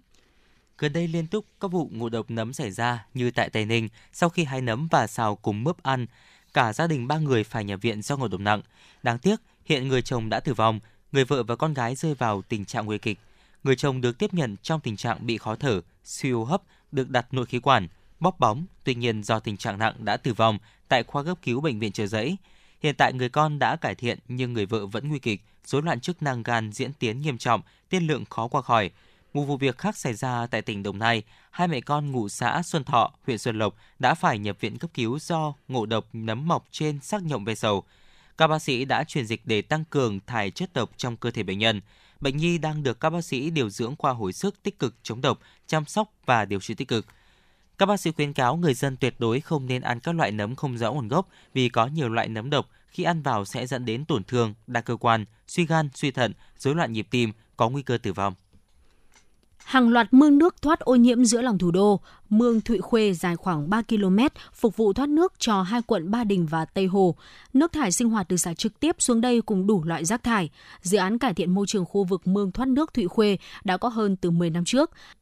Đến nay, khoảng 80% tuyến mương đã được cống hóa, những đoạn chậm trễ thi công trở thành hố rác lộ thiên. Theo đại diện Ban Quản lý Dự án, nguyên nhân chậm trễ thi công đến từ 8 trường hợp thuộc diện tái định cư trên tuyến chưa thể di rời. Hà Nội có hơn 200 km mương kênh, cùng với tốc độ đô thị hóa, nhiều mương nước đang trở thành điểm đen về ô nhiễm môi trường, một số đã cạn nước vì không thể lưu thông. Trung bình mỗi ngày, Hà Nội có khoảng 300.000 mét khối nước thải, trong đó 70% chưa được xử lý. Đây cũng là một trong những nguyên nhân chính gây ô nhiễm tại các mương thoát nước. Công việc thường xuyên của đơn vị thoát nước là nạo vét bùn đất, trục vớt rác thải để khơi thông dòng chảy, đặc biệt là trong mùa cao điểm mưa đang tới gần. Về lâu dài, Sở Tài nguyên và Môi trường Hà Nội yêu cầu đối với các đô thị, khu dân cư mới, cơ sở sản xuất, kinh doanh và cụm công nghiệp phải có hệ thống thu gom, xử lý nước thải riêng biệt với hệ thống thoát nước mưa.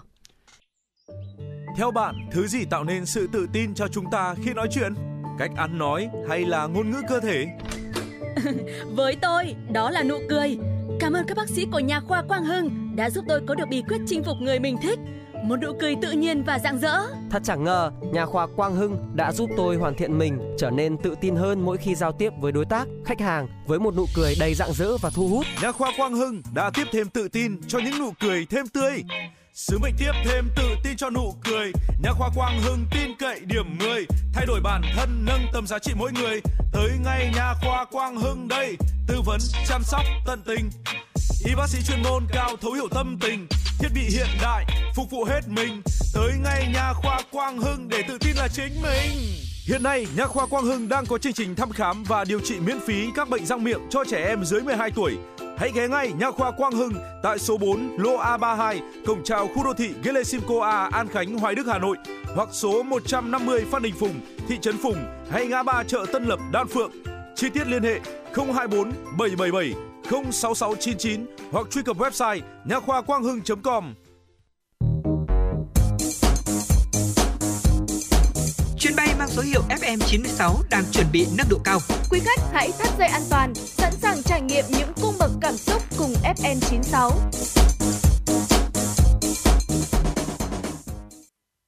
Thưa quý thính giả, cuộc cách mạng công nghiệp 4.0 đang tạo ra sự thay đổi nhanh chóng trong cách quản lý, điều hành cũng như phát triển của doanh nghiệp. Các doanh nghiệp đều đòi hỏi cao về năng lực đối với người dự tuyển, nhất là người dự tuyển cao cấp. Ngược lại, người dự tuyển cũng đòi hỏi cao hơn về quyền lợi và đãi ngộ sau khi được tuyển dụng.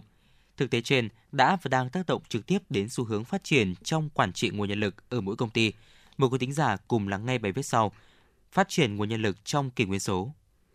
Việt Nam có quy mô dân số trên 96 triệu người, có nguồn nhân lực tương đối dồi dào và đang trong thời kỳ dân số vàng. Đây là một trong những điều kiện thuận lợi của Việt Nam trong thời kỳ cách mạng công nghiệp 4.0. Với số lượng nhân lực đông, dồi dào thì chất lượng nguồn nhân lực qua đào tạo của Việt Nam cũng có thể được xem là thế mạnh trong quá trình cách mạng công nghiệp 4.0. Việt Nam có gần 12 triệu nhân lực đã qua đào tạo, có trình độ từ đào tạo nghề trở lên. Trong đó, nhân lực có trình độ từ đại học trở lên có khoảng hơn 5 triệu người, chiếm 44% trong tổng số nhân lực đã qua đào tạo. Tuy nhiên, bên cạnh lực lượng lao động đã qua đào tạo, nguồn nhân lực chưa qua đào tạo chiếm một tỷ lệ khá cao, tỷ lệ 78,3%. Đây là rào cản, hạn chế lớn của nhân lực Việt Nam trong cuộc cách mạng công nghiệp 4.0. Những hạn chế này cũng sẽ đưa đến nhiều hệ lụy khác như năng suất lao động thấp, năng lực cạnh tranh cũng như giá trị nguồn nhân lực Việt Nam trên thị trường lao động không cao. Cuộc cách mạng công nghiệp lần thứ tư là nền tảng để nền kinh tế chuyển đổi mạnh mẽ từ mô hình dựa vào tài nguyên, lao động chi phí thấp sang kinh tế tri thức, nền kinh tế số làm thay đổi cơ bản khái niệm đổi mới công nghệ, trang thiết bị trong các dây chuyền sản xuất, cách mạng công nghiệp 4.0 sẽ tạo ra những thay đổi lớn về cung cầu lao động. Trong cuộc cách mạng này, thị trường lao động sẽ bị ảnh hưởng nghiêm trọng giữa cung và cầu lao động cũng như cơ cấu lao động. Đối với Việt Nam, từ trước đến nay, nền kinh tế vẫn dựa nhiều vào các ngành sử dụng lao động giá rẻ và khai thác tài nguyên thiên nhiên, trình độ của người lao động còn lạc hậu. Đây là một trong những thách thức lớn nhất khi đối diện với cuộc cách mạng công nghiệp 4.0. Bên cạnh việc mất dần những ngành nghề truyền thống sử dụng nhiều lao động, cuộc cách mạng công nghiệp 4.0 cũng xuất hiện nhiều ngành nghề mới gắn với đặc trưng của cuộc cách mạng này như ngành điện tử, viễn thông, số hóa, kỹ thuật viên máy tính, an ninh mạng, in 3D. Trong tương lai, những lao động bị mất việc làm do sự phát triển của robot và công nghệ tự động hóa sẽ dịch chuyển sang những ngành mới này. Tuy nhiên, không phải dễ dàng khi chuyển đổi ngành nghề, nhất là những ngành mới đòi hỏi nhiều tri thức. Một trong những thách thức đặt ra đối với các quốc gia đang phát triển khi tiếp cận với cách mạng công nghiệp 4.0 chính là nguồn nhân lực có tay nghề cao. Cuộc cách mạng công nghiệp 4.0 với những công nghệ mới làm thay đổi nền tảng sản xuất, phát sinh thêm nhiều ngành nghề mới, đồng thời đặt ra những yêu cầu mới về nâng cao năng lực quản trị nguồn nhân lực. Vì vậy, đổi mới giáo dục đại học được coi là một trong những giải pháp trọng tâm để phát triển nguồn nhân lực chất lượng cao, đáp ứng nhu cầu phát triển nhanh và bền vững ở Việt Nam. Trong bối cảnh tiến bộ khoa học diễn ra nhanh chóng và cách mạng công nghiệp 4.0 tác động tới mọi mặt của đời sống kinh tế xã hội, đào tạo nguồn nhân lực cần phải đổi mới cả mô hình và cơ cấu. Từ trạng thái tư duy chỉ cần học một lần để làm việc suốt đời sang trạng thái phải học suốt đời mới đủ khả năng làm việc suốt đời. Phó giáo sư tiến sĩ Bùi Anh Tuấn, hiệu trưởng trường Đại học Ngoại thương cho biết. Đối với trường đại học ngoại thương thì trong thời gian vừa qua thì bên cạnh cái việc mà đẩy mạnh các hoạt động nghiên cứu, ờ, chúng tôi cũng ờ, hợp tác với nhiều tổ chức với nhiều trường đại học để mà chuẩn bị cho một cái kỷ nguyên mới, để kỷ nguyên số, kỷ nguyên của cách mạng công nghiệp 4.0 Gần đây nhất là chúng tôi đã làm việc với ờ, các trường đại học trong khu vực để thành lập một cái hiệp hội để tiến tới thành lập một cái trường đại học ảo. Tuy nhiên là để đào tạo được nguồn nhân lực trong kỷ nguyên số thì chúng tôi nghĩ rằng là nó có rất nhiều cái làm. Thứ nhất là xác định định hướng rõ cái hướng đi của các trường đại học hiện nay. Cái thứ hai rằng là trên cơ sở như vậy phải xác định rõ được cái mục tiêu cái chuẩn đầu ra và xây dựng lại hoặc là uh, xác định lại cái chương trình đào tạo của mình cho nó phù hợp với lại cái thời đại mới này. Nhiều học giả, các nhà hoạch định chính sách, các chuyên gia nhân lực nhận định phát triển nguồn nhân lực ở tầm vĩ mô và vi mô là một nhu cầu cấp thiết trong bối cảnh cách mạng công nghiệp 4.0 vì nguồn nhân lực quyết định năng suất, năng lực cạnh tranh và sự phát triển bền vững của các quốc gia và cộng đồng doanh nghiệp. Đội ngũ nhân lực không chỉ cần nền tảng kiến thức chuyên môn vững chắc mà còn phải sở hữu khả năng thích ứng nhanh với yêu cầu về ứng dụng công nghệ thông tin, đồng thời phải có khả năng hội nhập nhanh trong môi trường quốc tế. Trong các nền kinh tế đang chuyển đổi như Việt Nam, các vấn đề liên quan tới phát triển nguồn nhân lực cần phải được đánh giá và triển khai một cách hiệu quả và toàn diện hơn. Ông Bùi Quang Tuyến, Giám đốc Học viện Việt Theo cho biết.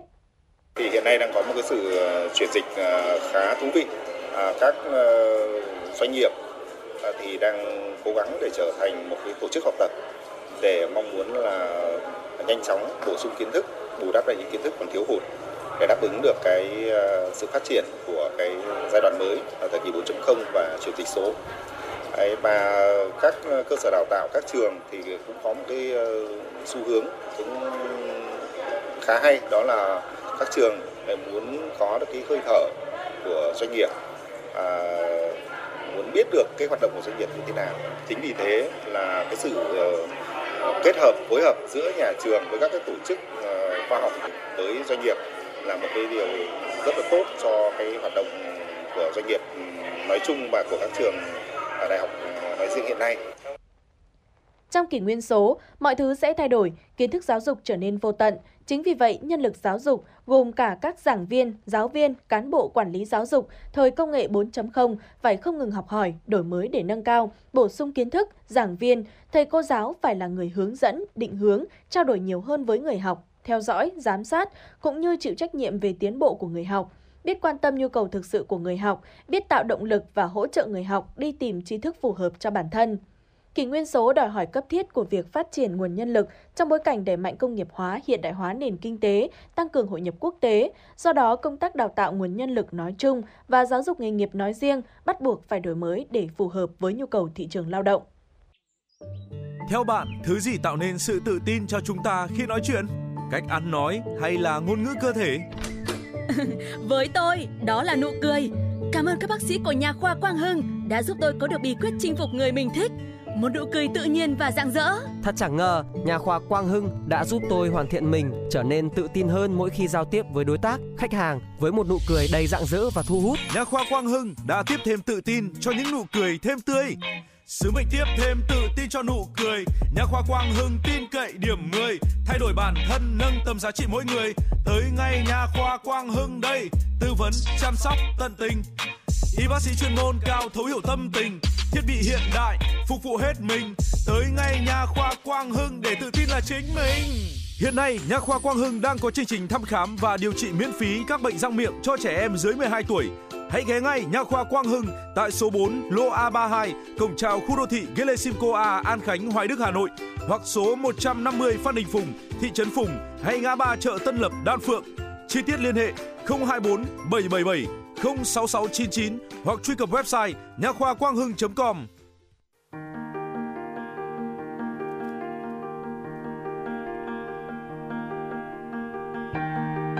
Quý vị và các bạn đang theo dõi kênh FM 96 MHz của đài phát thanh truyền hình Hà Nội.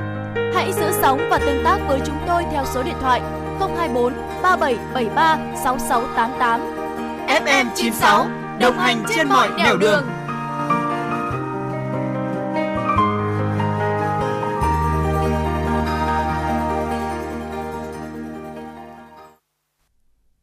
Quý vị thính giả, mùa hè đến là dịp chúng ta có những chuyến du lịch tới những vùng biển xanh, cát trắng nắng vàng, thỏa thích bơi lội và vui chơi thư giãn bên gia đình, bạn bè. Tuy nhiên, khí hậu mùa hè luôn nắng nóng, tiết trời oi bức. Trong ánh nắng mặt trời có rất nhiều tia cực tím hay còn được gọi là tia UV.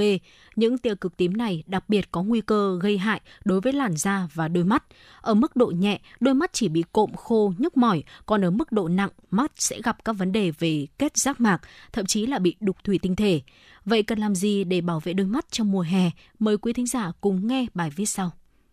Việt Nam nằm trong khu vực khí hậu nhiệt đới gió mùa, đặc biệt là miền Bắc. Do chịu ảnh hưởng bởi gió mùa đông bắc từ phía bắc xuống và gió nóng từ hướng tây nam. Bởi vậy, khí hậu có mùa hè từ tháng 5 đến tháng 7. Mùa hè có thời tiết nắng nóng, tùy theo vùng miền thì cái nắng, gió sẽ có đặc trưng khác nhau. Tuy nhiên, ở thời điểm tháng 6, tháng 7 hàng năm, thời tiết khá nóng bức với nền nhiệt cao, oi ả. Đặc biệt ở các thành phố lớn, cơ cấu bê tông ngày càng nhiều cùng số lượng lớn xe cộ lưu thông càng khiến nền nhiệt tăng cao. Cảm giác chung của hầu hết mọi người vào mùa hè chính là sự nóng bức và khó chịu. Bên cạnh sự nắng nóng là mưa lũ cũng khiến cho không khí dễ sinh sôi vi khuẩn. Việc bảo vệ sức khỏe nói chung và bảo vệ chăm sóc mắt nói riêng cần nhiều đến sự quan tâm đúng mực của mọi người. Bán hàng trên một con phố ở Hà Nội, chị Nguyễn Thị Hoa, quê ở Vĩnh Phúc, thường xuyên phải tiếp xúc với ánh nắng mặt trời. Đã hơn 2 tuần qua, chị Hoa liên tục cảm thấy đôi mắt của mình bị ngứa và chảy nước. Sau khi đi khám tại Bệnh viện Mắt Trung ương, chị Nguyễn Thị Hoa khá bất ngờ với kết quả chẩn đoán của các y bác sĩ. Chị Hoa cho biết. Khi mình làm việc nhiều ấy thì nó mỏi mắt ấy. Và khi mình ra nắng ra gió ấy, thì mắt mình cảm giác khô, mình hay rụi. Bệnh khô mắt của mình mà bác sĩ nói ấy, thì mình cũng ờ, thấy hơi lạ vì mình cũng chưa nghe đến ờ, cái bệnh này bao giờ. Thời tiết oi bức, tia cực tím hoạt động mạnh, khói bụi lẫn ô nhiễm dễ khiến cho chúng ta gặp các vấn đề về mắt. Một số bệnh về mắt thường gặp trong mùa hè như là mắt bị cộm sốn, cay và đỏ thường do rửa mặt bằng nước không sạch, tắm trong hồ bơi. Đọc sách báo khi đi tàu xe hay thức khuya xem TV ảnh hưởng từ khí thải xe cộ. Thực tế thì việc đi lại hay là phải tiếp xúc lâu dưới nền nhiệt độ cao ngoài trời có thể gây căng thẳng cho đôi mắt, cộng thêm khói bụi dễ dẫn đến khô và ngứa mắt. Theo các bác sĩ nhãn khoa, thời tiết nắng nóng oi bức được coi là một trong những tác nhân gây bệnh, bởi lẽ khi nhiệt độ tăng cao sẽ gây bốc hơi ở bề mặt mắt, khiến mắt bị khô và dễ bị cộm ngứa, nhất là trong môi trường nóng và không khí ô nhiễm. Điều này sẽ càng khiến cho bệnh khô mắt trở nên trầm trọng hơn. Theo thống kê, trung bình mỗi ngày, Bệnh viện Mắt Trung ương tiếp nhận hàng trăm lượt bệnh nhân có dấu hiệu bị khô mắt. Trước đây, bệnh hay gặp ở người cao tuổi, nhưng trong những năm gần đây, căn bệnh này cũng đang dần có xu hướng trẻ hóa. Tiến sĩ bác sĩ Lê Xuân Cung, trưởng khoa kết giác mạc, Bệnh viện Mắt Trung ương cho biết. Khô mắt trẻ hóa gần dần dần thì nó nguyên nhân của nó có lẽ là do cái môi trường sống của mình bị ô nhiễm, ờ, khói bụi nhiều ờ, và đặc biệt là cái môi trường làm việc bây giờ thì thường làm việc chúng ta phải làm việc trong cái môi trường điều hòa, phim nước mắt nó bốc hơi uh, nhiều hơn, rồi làm việc mắt với những cái phương tiện công nghệ. Khi ra nắng trong một thời gian dài, mắt dễ gặp tổn thương như là viêm giác mạc, phỏng giác mạc, đục thủy tinh thể, cườm khô, duy thoái hoàng điểm. Nguyên nhân do ánh nắng có tia cực tím cường độ cao khiến mắt bị khô, đỏ, có cảm giác phỏng đau, có vật lạ trong mắt hay là sợ sáng. Tại Bệnh viện Mắt Hà Nội 2 từ đầu mùa hè đến nay, lượng bệnh nhân đến khám cũng có xu hướng tăng cao, thậm chí có thời điểm số lượng bệnh nhân tăng gấp 3 lần so với bình thường. Nhiều bệnh nhân cho biết, ngoài cảm giác nóng rát mi mắt, nhiều người còn có các triệu chứng bị cộm ngứa khô mắt và chớp mắt liên tục. Các chuyên gia cho biết, ánh nắng mặt trời tác động vào cơ thể là do các bức xạ cực tím hay còn gọi là tia UV, gồm có 3 loại, đó là tia UVA, UVB và UVC. Khi nhìn lâu hoặc nhìn trực tiếp vào mặt trời, nhất là trong khoảng thời gian giữa trưa, có thể gây nên tình trạng bỏng võng mạc hay viêm võng mạc do nắng. Về lâu dài, việc cực tím có thể gây nên mộng mắt là một tình trạng mang trắng bao phủ giác mạc lòng đen gây ảnh hưởng đến thị lực hoặc gây nên bệnh đục thủy tinh thể sớm. Bác sĩ Mai Thị Anh Thư, trưởng khoa khám bệnh Bệnh viện Mắt Hà Nội 2 cho biết.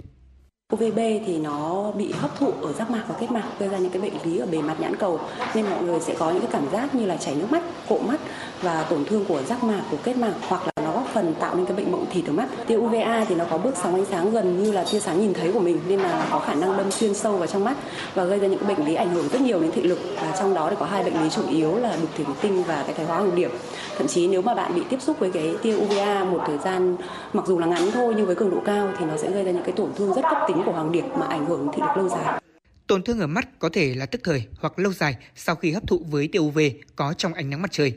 Nếu không được phát hiện và điều trị kịp thời, có thể gây ảnh hưởng lớn đến thị lực. Để chống chói mắt trong mùa hè, nhiều người thường đeo kính dâm. Một chiếc kính dâm sẽ giúp ngăn ánh sáng tiếp xúc với mắt. Nhưng theo các chuyên gia nhãn khoa, nếu chỉ là kính dâm thông thường thì sẽ không thể ngăn được tia cực tím. Các bác sĩ khuyến cáo, trong những ngày nắng nóng gay gắt, người dân nên hạn chế ra đường vào thời điểm từ 10 giờ đến 14 giờ, bởi đây là lúc tập trung nhiều tia UV với cường độ mạnh nhất. Nếu bắt buộc phải ra đường trong khoảng thời gian này thì mọi người cần có các biện pháp bảo vệ đôi mắt, đó là đeo kính dâm có khả năng chống tia UV và đội mũ. Việc đội mũ khi ra ngoài trời nắng, ngoài tác dụng giúp tránh bị nhức đầu cảm nắng, còn hỗ trợ giảm ảnh hưởng của ánh nắng mặt trời đến đôi mắt. Vì vậy, cùng với việc đeo kính dâm thì một chiếc mũ lưỡi chai hoặc mũ rộng vành nên là vật dụng cần thiết khi bạn hoạt động ngoài trời trong những ngày hè oi bức. Ngay khi xuất hiện các dấu hiệu bệnh lý về mắt trong mùa hè, người bệnh nên đến khám sớm tại các bệnh viện có chuyên khoa mắt để được tư vấn và dùng thuốc hiệu quả. Tuyệt đối không tự ý mua và sử dụng thuốc trà mắt theo mách bảo sẽ khiến cho tình trạng bệnh kéo dài và trở nên trầm trọng hơn.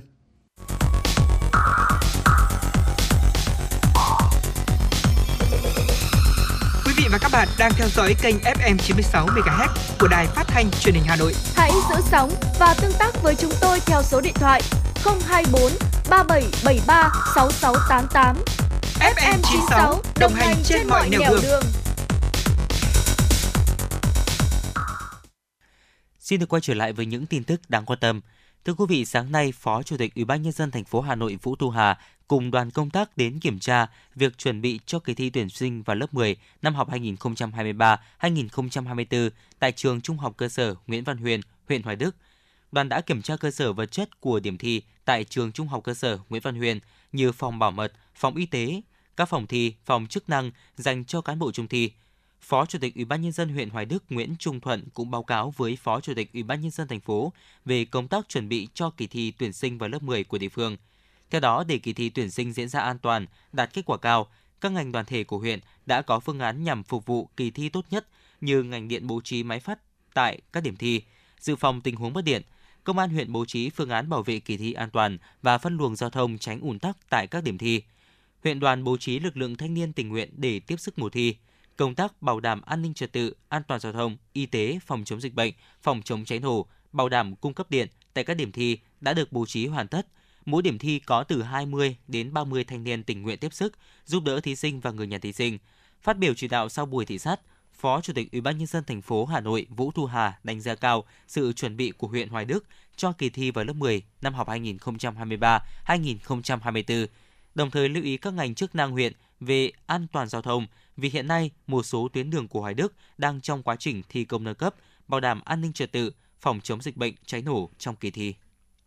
Trong khuôn khổ chương trình cấp quốc gia về xúc tiến thương mại do Bộ Công Thương chủ trì, hôm qua mùng 8 tháng 6, Hội nghị quốc tế xúc tiến xuất khẩu ngành da dày Việt Nam đã diễn ra tại thành phố Hồ Chí Minh với sự tham gia của hơn 150 doanh nghiệp, hiệp hội và các đối tác quốc tế trong bối cảnh kim ngạch xuất khẩu của ngành da dày giảm khoảng 14% trong 5 tháng qua, các doanh nghiệp xác định việc tham gia vào các hoạt động xúc tiến thương mại sẽ giúp doanh nghiệp tiếp xúc trực tiếp với nhu cầu của các nhà nhập khẩu, tìm kiếm đối tác tiềm năng, tăng cơ hội mở rộng thị trường. Trong ba kịch bản ngành da dày túi sách vạch ra năm nay, với tình hình như hiện tại, ngành này nhận định đang ở kịch bản trung bình, tức quý 3 tiếp tục giảm dưới 10% và phục hồi lại vào quý 4. Tăng trưởng cả năm sẽ giảm khoảng 7,5% so với năm trước trước. Tuy nhiên, cơ hội là các hiệp định thương mại đang phát huy hiệu quả và khách quốc tế khi làm việc với các doanh nghiệp thì đều có những đánh giá cao về mẫu mã, chất lượng của hàng Việt Nam. Trong dài hạn, phải trực tiếp tham gia vào quá trình thiết kế, cải tiến mẫu mã, tập trung vào dòng nguyên liệu theo hướng phát triển bền vững, sản xuất xanh, sạch, đáp ứng tiêu chuẩn khắt khe của nhà nhập khẩu. Sáng nay giá vàng thế giới tăng mạnh do đô la Mỹ và lợi suất trái phiếu giảm vì số đơn trợ cấp thất nghiệp hàng tuần của Mỹ tăng vào tuần trước. Tại thị trường trong nước, cùng chung đà tăng giá của vàng thế giới, sáng nay, giá vàng trong nước được một số công ty vàng niêm yết điều chỉnh tăng ở cả chiều mua vào và bán ra so với mức giao dịch ngày hôm qua. Cụ thể, lúc 8 giờ 30, giá vàng SJC tại thị trường Hà Nội được công ty vàng bạc đá quý Sài Gòn niêm yết ở mức 66,45 và 67,05 triệu đồng một lượng mua vào bán ra, tăng 100.000 đồng một lượng ở chiều mua vào và bán ra so với phiên giao dịch ngày hôm qua. Tương tự tại công ty vàng bạc đá quý Phú Quý niêm yết giá vàng SJC ở mức 66,50 và 67,10 triệu đồng một lượng mua vào bán ra, tăng 100.000 đồng một lượng ở cả chiều mua vào và tăng 150.000 đồng một lượng ở cả chiều bán ra so với phiên giao dịch ngày hôm qua.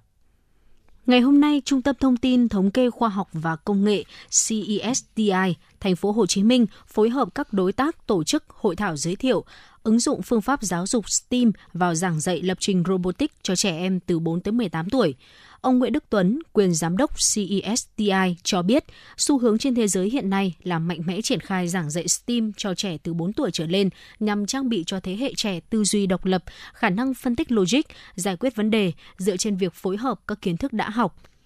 CESDI tiếp tục kết nối và hỗ trợ chuyển giao ứng dụng phương pháp giáo dục STEAM vào giảng dạy lập trình robotics cho trẻ em từ 4 tới 18 tuổi cho các cơ sở giáo dục có nhu cầu. Quý thính giả thân mến, quý thính giả đang nghe chương trình chuyển động Hà Nội chiều phát sóng trực tiếp trên tần số FM 96 MHz của Đài Phát thanh và Truyền hình Hà Nội. Chỉ đạo nội dung Nguyễn Kim Khiêm, chỉ đạo sản xuất Nguyễn Tiến Dũng, tổ chức sản xuất Lê Xuân Luyến, biên tập viên Hồng Thủy, MC Quang Minh Phương Hà cùng kỹ thuật viên Quốc Hoàn thực hiện. Và trước khi chúng ta đến với những nội dung tiếp theo, mời quý thính giả cùng lắng nghe ca khúc Tình khúc 24, sáng tác Phú Quang. hai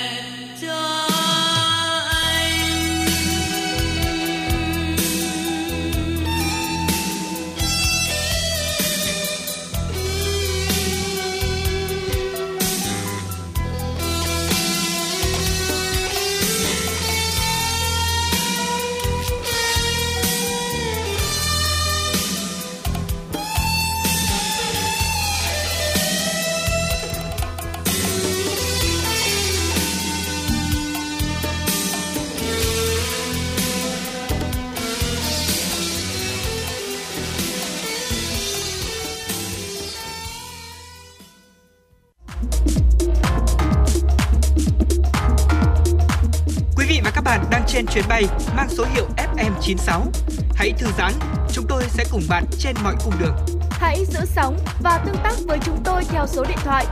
024 3773 6688.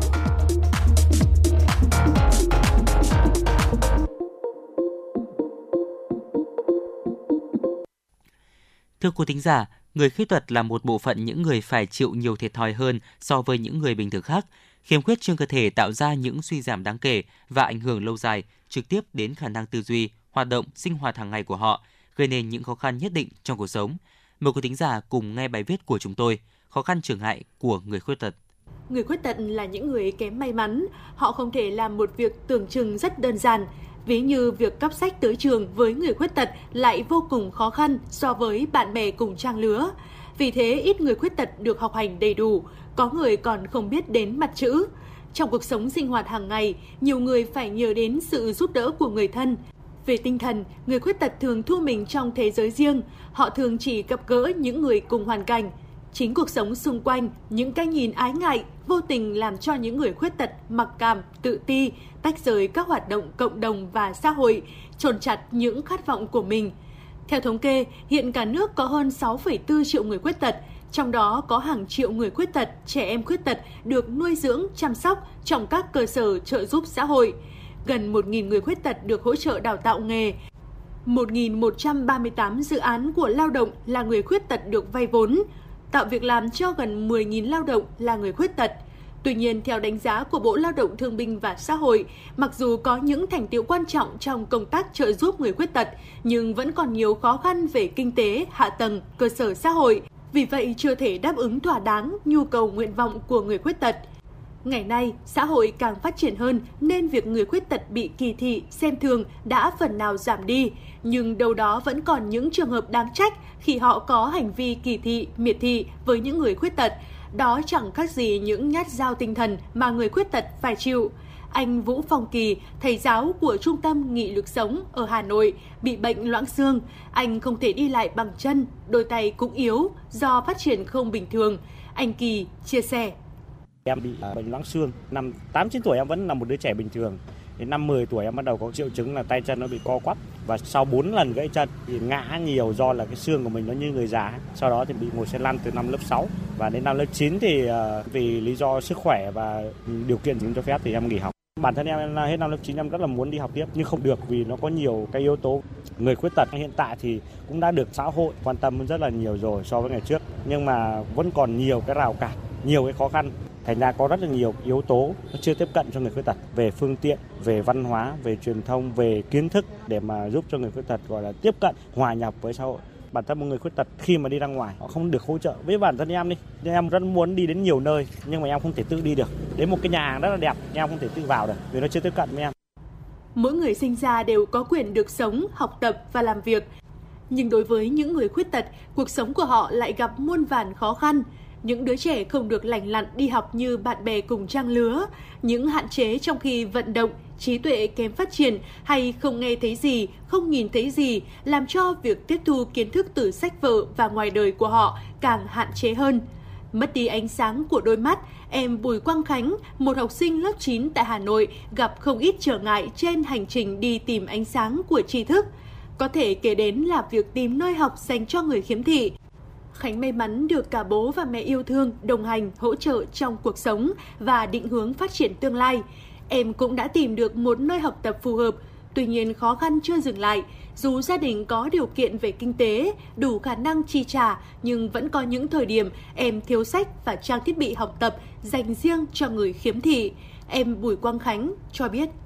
Các bạn khiếm thị gặp rất nhiều những khó khăn. Có một số trường học hòa nhập, nhà trường nói là không đủ phương pháp, kỹ năng, phương tiện để dạy cho các bạn kiếm thị. Chính vì vậy mà nhà trường không tiếp nhận các bạn. Hoặc là có những bạn được đi học hòa nhập nhưng việc tiếp thu kiến thức cũng gặp nhiều khó khăn. Hiện nay, những bạn học sinh kiếm thị còn đang ngồi trên ghế nhà trường thì phải đối mặt với khó khăn, thiếu sách giáo khoa, thiếu sách bổ trợ bằng chữ nổi, file âm thanh hoặc chữ phóng to cho những bạn học sinh nhìn kém. Đặc biệt, sách giáo khoa lớp 1, lớp 2, lớp 3, lớp 6, lớp 7, lớp 10 theo chương trình mới của Bộ Giáo dục vẫn chưa được in thành chữ nổi hoặc chuyển đổi thành định dạng dễ tiếp cận với người khiếm thính cũng vậy, họ gặp rất nhiều trở ngại trên con đường học tập, phát triển bản thân. Bởi lẽ phương tiện duy nhất để họ có thể tiếp cận được thông tin của xã hội, tri thức của nhân loại và giao tiếp với cộng đồng là ngôn ngữ ký hiệu. Tuy nhiên, hầu hết các cơ sở giáo dục hiện không hỗ trợ giảng dạy người điếc bằng ngôn ngữ ký hiệu. Người điếc khi muốn giao tiếp với cộng đồng thường phải thuê phiên dịch viên ngôn ngữ ký hiệu với giá khoảng 200.000 đồng một giờ. Thế nhưng việc thuê phiên dịch viên cũng không dễ. Theo Trung tâm Nghiên cứu Thúc đẩy Văn hóa của người điếc, tính đến hết năm 2022, cả nước chỉ có khoảng 30 phiên dịch viên ngôn ngữ ký hiệu.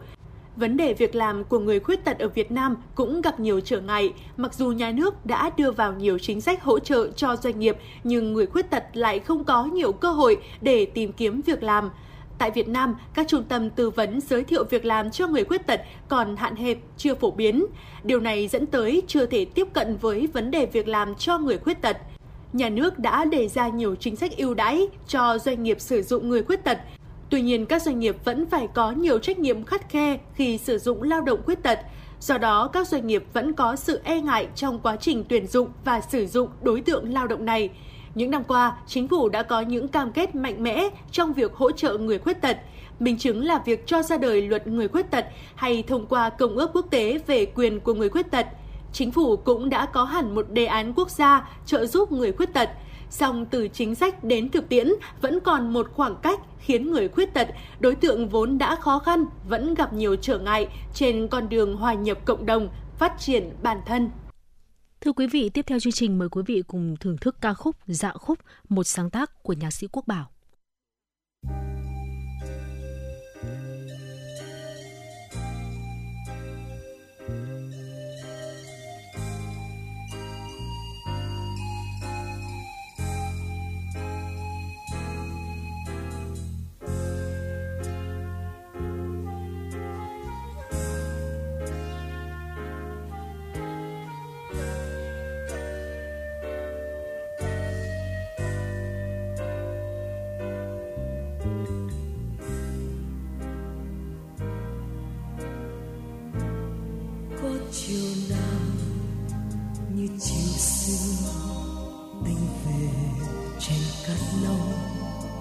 Đường dài vành môi khát vọng. Em đến dịu dàng như cơn mưa có chiều nào như chiều qua mang cả tình yêu đến. Em nói lời thề dâng hiến cho anh chọn một đời người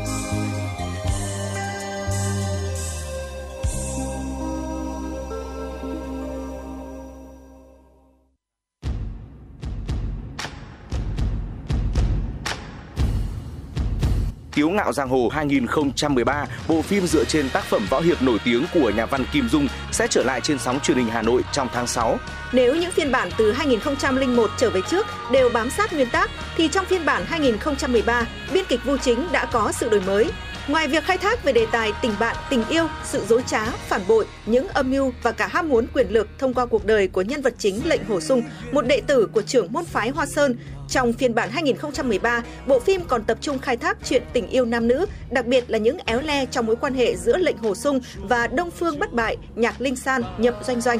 góp mặt trong Tiếu ngạo giang hồ 2013 cùng Viên San San, Trần Kiều Ân, Dương Dung. Nam tài tử Hoắc Kiến Hoa đã khắc họa thành công một lệnh hồ sung là một trong những vai diễn để đời làm nên tên tuổi của Hoắc Kiến Hoa.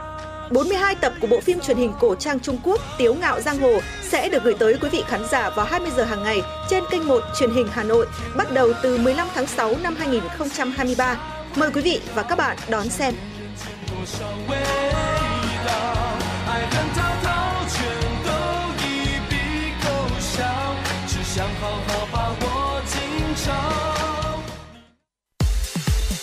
Quý vị và các bạn đang trên chuyến bay mang số hiệu FM96 Hãy thư giãn, chúng tôi sẽ cùng bạn trên mọi cung đường. Hãy giữ sóng và tương tác với chúng tôi theo số điện thoại 024 3773 6688. Thưa quý vị, ngay bây giờ sẽ là những tin tức quốc tế mà biên tập viên Thu Vân vừa gửi về cho chương trình. Và đêm qua, theo giờ Việt Nam, Thủ tướng Anh Rishi Sunak và Tổng thống Mỹ Joe Biden đã gặp nhau tại Nhà Trắng trong chuyến thăm Mỹ đầu tiên của ông Sunak trên cương vị Thủ tướng. Hàng loạt vấn đề quan trọng nhằm thúc đẩy quan hệ Mỹ-Anh đã được các nhà lãnh đạo trao đổi. Cuộc xung đột tại Ukraine là ưu tiên hàng đầu trong cuộc họp giữa hai nhà lãnh đạo. Mỹ và Anh hiện là hai quốc gia tài trợ nhiều nhất cho Ukraine, đồng thời hai nhà lãnh đạo bày tỏ cam kết tiếp tục ủng hộ cho Kiev. Tổng thống Mỹ và Thủ tướng Anh cho biết hai bên nhất trí xây dựng một quan hệ đối tác mới của thế kỷ 21, bao gồm việc tăng cường hợp tác hai bên về chuyển đổi năng lượng sạch, phát triển công nghệ mới nổi và bảo vệ công nghệ quan trọng. Các cuộc thảo luận tập trung vào việc đảm bảo an toàn trong phát triển trí tuệ nhân tạo. Dự kiến Anh sẽ tổ chức hội nghị thượng đỉnh về trí tuệ nhân tạo vào mùa thu năm nay. Cơ quan an toàn thực phẩm và dược phẩm Hàn Quốc cho biết, tại tất cả các cơ sở xử lý nước thải được điều tra, trong 3 năm liên tiếp đều phát hiện các loại ma túy, ngoài những loại đã bị phát hiện trước đó. Ngày hôm qua, Cơ quan An toàn Thực phẩm và Dược phẩm Hàn Quốc MFDS đã công bố kết quả phân tích và so sánh tình hình sử dụng ma túy trái phép trên cơ sở điều tra dịch tễ nước thải trong vòng 3 năm từ năm 2020 đến năm 2022. Một quan chức của MFDS cho biết, việc điều tra dịch tễ nước thải có thể phát hiện được các loại ma túy được sử dụng trên thực tế, ngoài những loại mà cơ quan điều tra phát hiện được. Đây là một thủ pháp điều tra đang được sử dụng tại các nước như Australia hay tại Liên minh châu Âu EU. Theo kết quả điều tra lần này, tại cả 34 cơ sở xử lý nước thải thuộc đối tượng điều tra 3 năm liên tiếp của MFDS đều phát hiện Philopon. Lượng sử dụng ước tính bình quân trên 1.000 dân mỗi ngày là khoảng 20 mg. Cơ quan An toàn Thực phẩm và Dược phẩm Hàn Quốc cho biết sẽ tích cực chia sẻ kết quả điều tra lần này với các cơ quan quốc tế như Trung tâm Giám sát Ma túy và Nghiện Ma túy châu Âu, đồng thời cung cấp thông tin đầu mối cho các cơ quan điều tra, giám sát trong nước. MFDS cũng sử dụng quyết cả điều tra vào việc lập chính sách như phòng chống, đào tạo và cai nghiện ma túy. Bộ Tư pháp Hàn Quốc cho biết các lực lượng chức năng sẽ thực hiện thêm một đợt truy quét người nước ngoài cư trú bất hợp pháp tại nước này. Đợt truy quét diễn ra từ ngày 12 tháng 6 tới ngày 31 tháng 7, đánh dấu lần giao quân thứ hai trong vòng 50 ngày qua của các lực lượng chức năng Hàn Quốc. Năm cơ quan sẽ tham gia đợt truy quét này gồm có Bộ Tư pháp, Cơ quan Cảnh sát, Bộ Lao động và Tuyển dụng, Bộ Địa chính và Giao thông, Cơ quan Cảnh sát biển Hàn Quốc, Đối tượng chính bị truy bắt lần này là tội phạm người nước ngoài gây nguy hại đến an toàn của người dân, trong đó có tội phạm ma túy, người môi giới nhập cảnh và người môi giới tìm việc làm bất hợp pháp. Bộ Tư pháp Hàn Quốc có kế hoạch ứng phó nghiêm minh đối với mọi loại hình tội phạm ma túy, bất kể mức độ, bao gồm xử phạt hình sự và trục xuất, cùng với đó là ban lệnh cấm nhập cảnh vĩnh viễn nhằm ngăn chặn các trường hợp người nước ngoài cư trú bất hợp pháp, phân phối và phát tán ma túy. Bộ trưởng Bộ Tư pháp Han Dong-hun cho biết sẽ nỗ lực hết sức để đối phó cứng rắn với tội phạm người nước ngoài và người môi giới tìm việc bất hợp pháp, từ đó thiết lập vững chắc trật tự xã hội và gìn giữ an toàn cho người dân cũng như người nước ngoài cư trú hợp pháp tại Hàn Quốc. Ngày hôm qua, Ủy ban bầu cử Thái Lan EC đã yêu cầu kiểm tra lại số phiếu tại 47 trên 95.000 điểm bỏ phiếu cho cả nước. Theo đó, Ủy ban bầu cử Thái Lan đã yêu cầu kiểm phiếu lại tại 47 điểm bỏ phiếu ở 16 tỉnh thành trên toàn quốc, trong đó có thủ đô Bangkok, do tổng số phiếu bầu không khớp với số lượng cử tri đi bầu trong cuộc tổng tuyển cử diễn ra vào ngày 14 tháng 5 vừa qua. Trong số 47 điểm bỏ phiếu được yêu cầu kiểm tra lại số phiếu bầu, 16 điểm bỏ phiếu phải giả soát lại số phiếu bầu nghị sĩ theo khu vực bầu cử, trong khi 31 điểm bỏ phiếu còn lại sẽ kiểm tra lại số phiếu bầu nghị sĩ theo danh sách đảng. Việc kiểm phiếu lại dự kiến sẽ diễn ra vào ngày 11 tháng 6 tới và EC kỳ vọng có thể công bố kết quả bầu cử chính thức trong tháng 6 này. Sự khác biệt giữa số phiếu bầu và số cử tri có mặt để bỏ phiếu có thể ảnh hưởng đến kết quả phiếu bầu của mỗi đảng, đặc biệt là với những phiếu bầu cho các ứng viên theo danh sách đảng. Kết quả kiểm phiếu sơ bộ cho thấy Đảng Tiến Bước đã giành được 112 ghế nghị sĩ theo khu vực bầu cử và 39 ghế nghị sĩ theo danh sách đảng. Đứng thứ hai và thứ ba trong cuộc đua giành ghế tại Hạ viện Thái Lan lần lượt là Đảng Vì nước Thái với 141 ghế và Đảng Tự hào Thái với 71 ghế.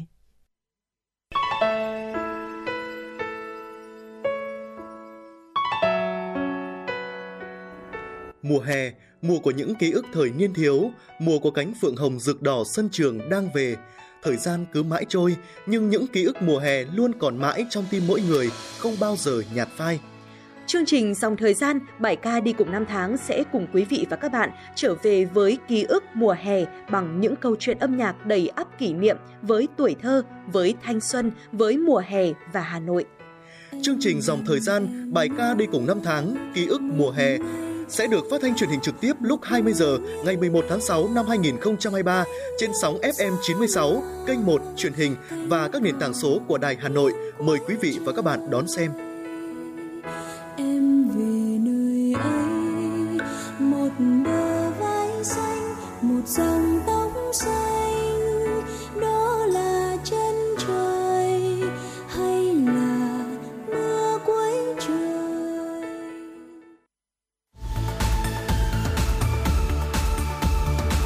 Quý vị và các bạn đang theo dõi kênh FM 96 MHz của đài phát thanh truyền hình Hà Nội. Hãy giữ sóng và tương tác với chúng tôi theo số điện thoại 024 3773 6688. FM 96 đồng hành trên mọi nẻo đường.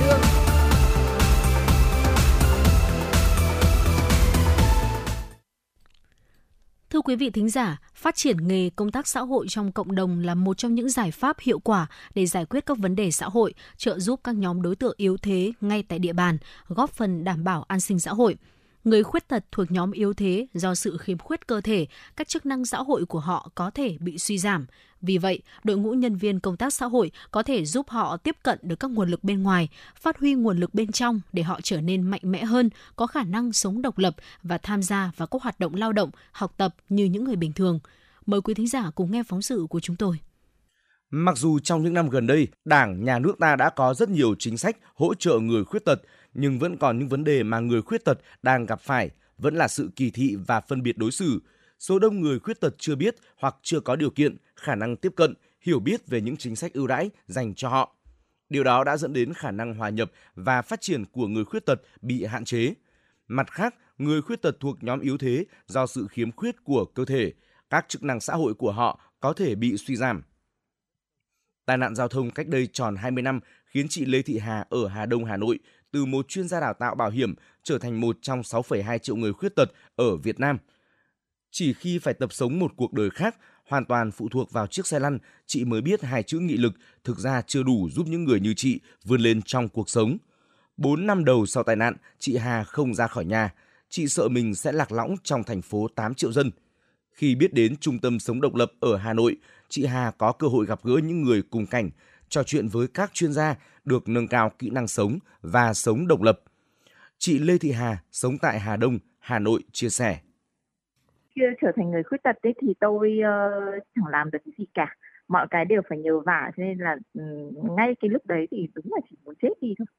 nghị lực thôi thì chưa đủ bởi vì là ý chí này, có nghị lực này. Thế nhưng mà nhiều cái mình muốn làm thì lực bất tòng tâm mình không làm được thì làm cho mình nản hơn rất là nhiều, mà nhất là mình lại phải sống phụ thuộc nữa. Từ cái ăn rồi uống rồi vệ sinh, thậm chí là ngồi dậy hay là muốn đi ra ngoài cũng đều phải phụ thuộc, đều phải nhìn xem là người nhà có rảnh rỗi để giúp mình hay không, người ta có giúp mình một cách vui vẻ hay là không tôi cũng biết đến trung tâm sống độc lập của người khuyết tật Hà Nội á, thì ở nơi đây thứ nhất là tôi gặp những người đồng cảnh thứ hai là tôi gặp được những người mà hiểu về người khuyết tật và thứ ba là họ gặp được những người mà họ hiểu những cái chính sách uh, hỗ trợ người khuyết tật. Thế cho nên là tôi như là được chấp cánh được giúp đỡ. Thực ra thì tôi chưa bao giờ được nhân viên công tác xã hội chăm sóc. Thế nhưng cái người trợ giúp đầu tiên của tôi lại là một bạn học công tác xã hội của trường lao động xã hội thì bạn ấy khá hiểu tâm lý của người khuyết tật và bạn ấy dễ hòa đồng dễ thông cảm Nhân viên công tác xã hội cũng có vai trò và trách nhiệm quan trọng trong tiến trình tạo ra sự thay đổi tích cực đối với đời sống của người khuyết tật, thúc đẩy môi trường xã hội, bao gồm chính sách, pháp luật, cộng đồng thân thiện để người khuyết tật dễ dàng hòa nhập xã hội.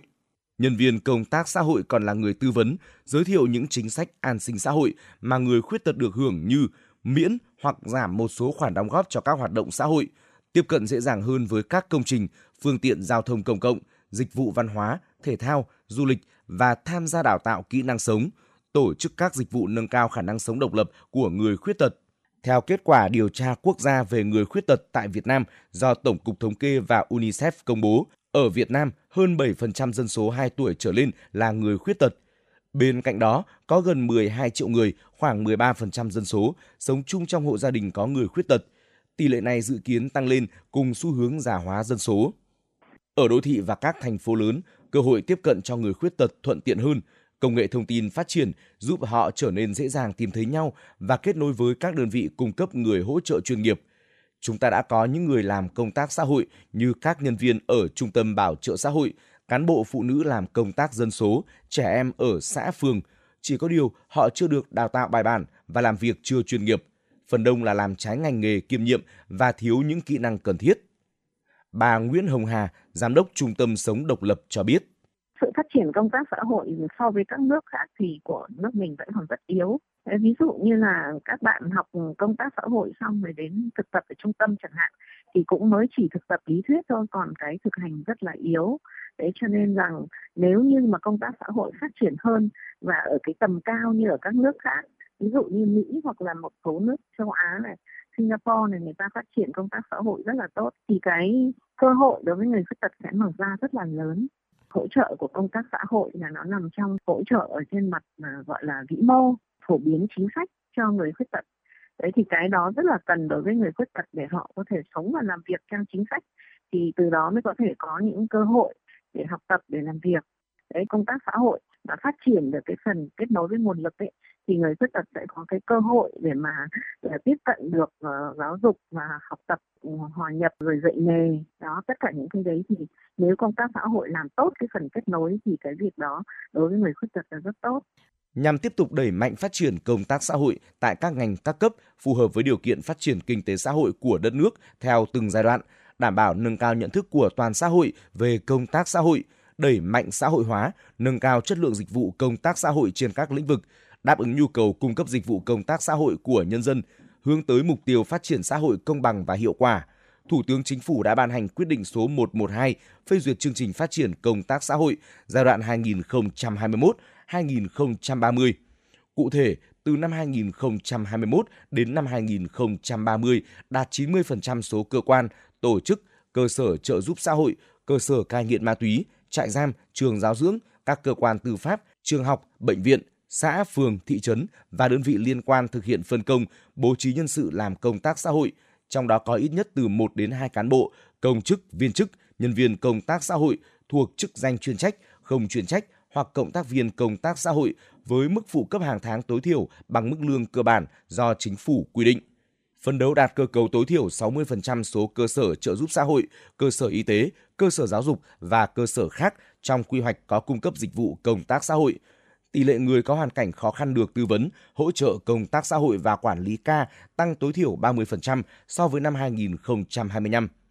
tiếp tục đào tạo, bồi dưỡng nâng cao trình độ chuyên môn, nghiệp vụ và tập huấn kỹ năng cho 40% số cán bộ, viên chức, nhân viên và cộng tác viên công tác xã hội đang làm việc tại các xã phường thị trấn, các cơ sở cung cấp dịch vụ công tác xã hội, ngành lao động thương binh và xã hội và các ngành có liên quan.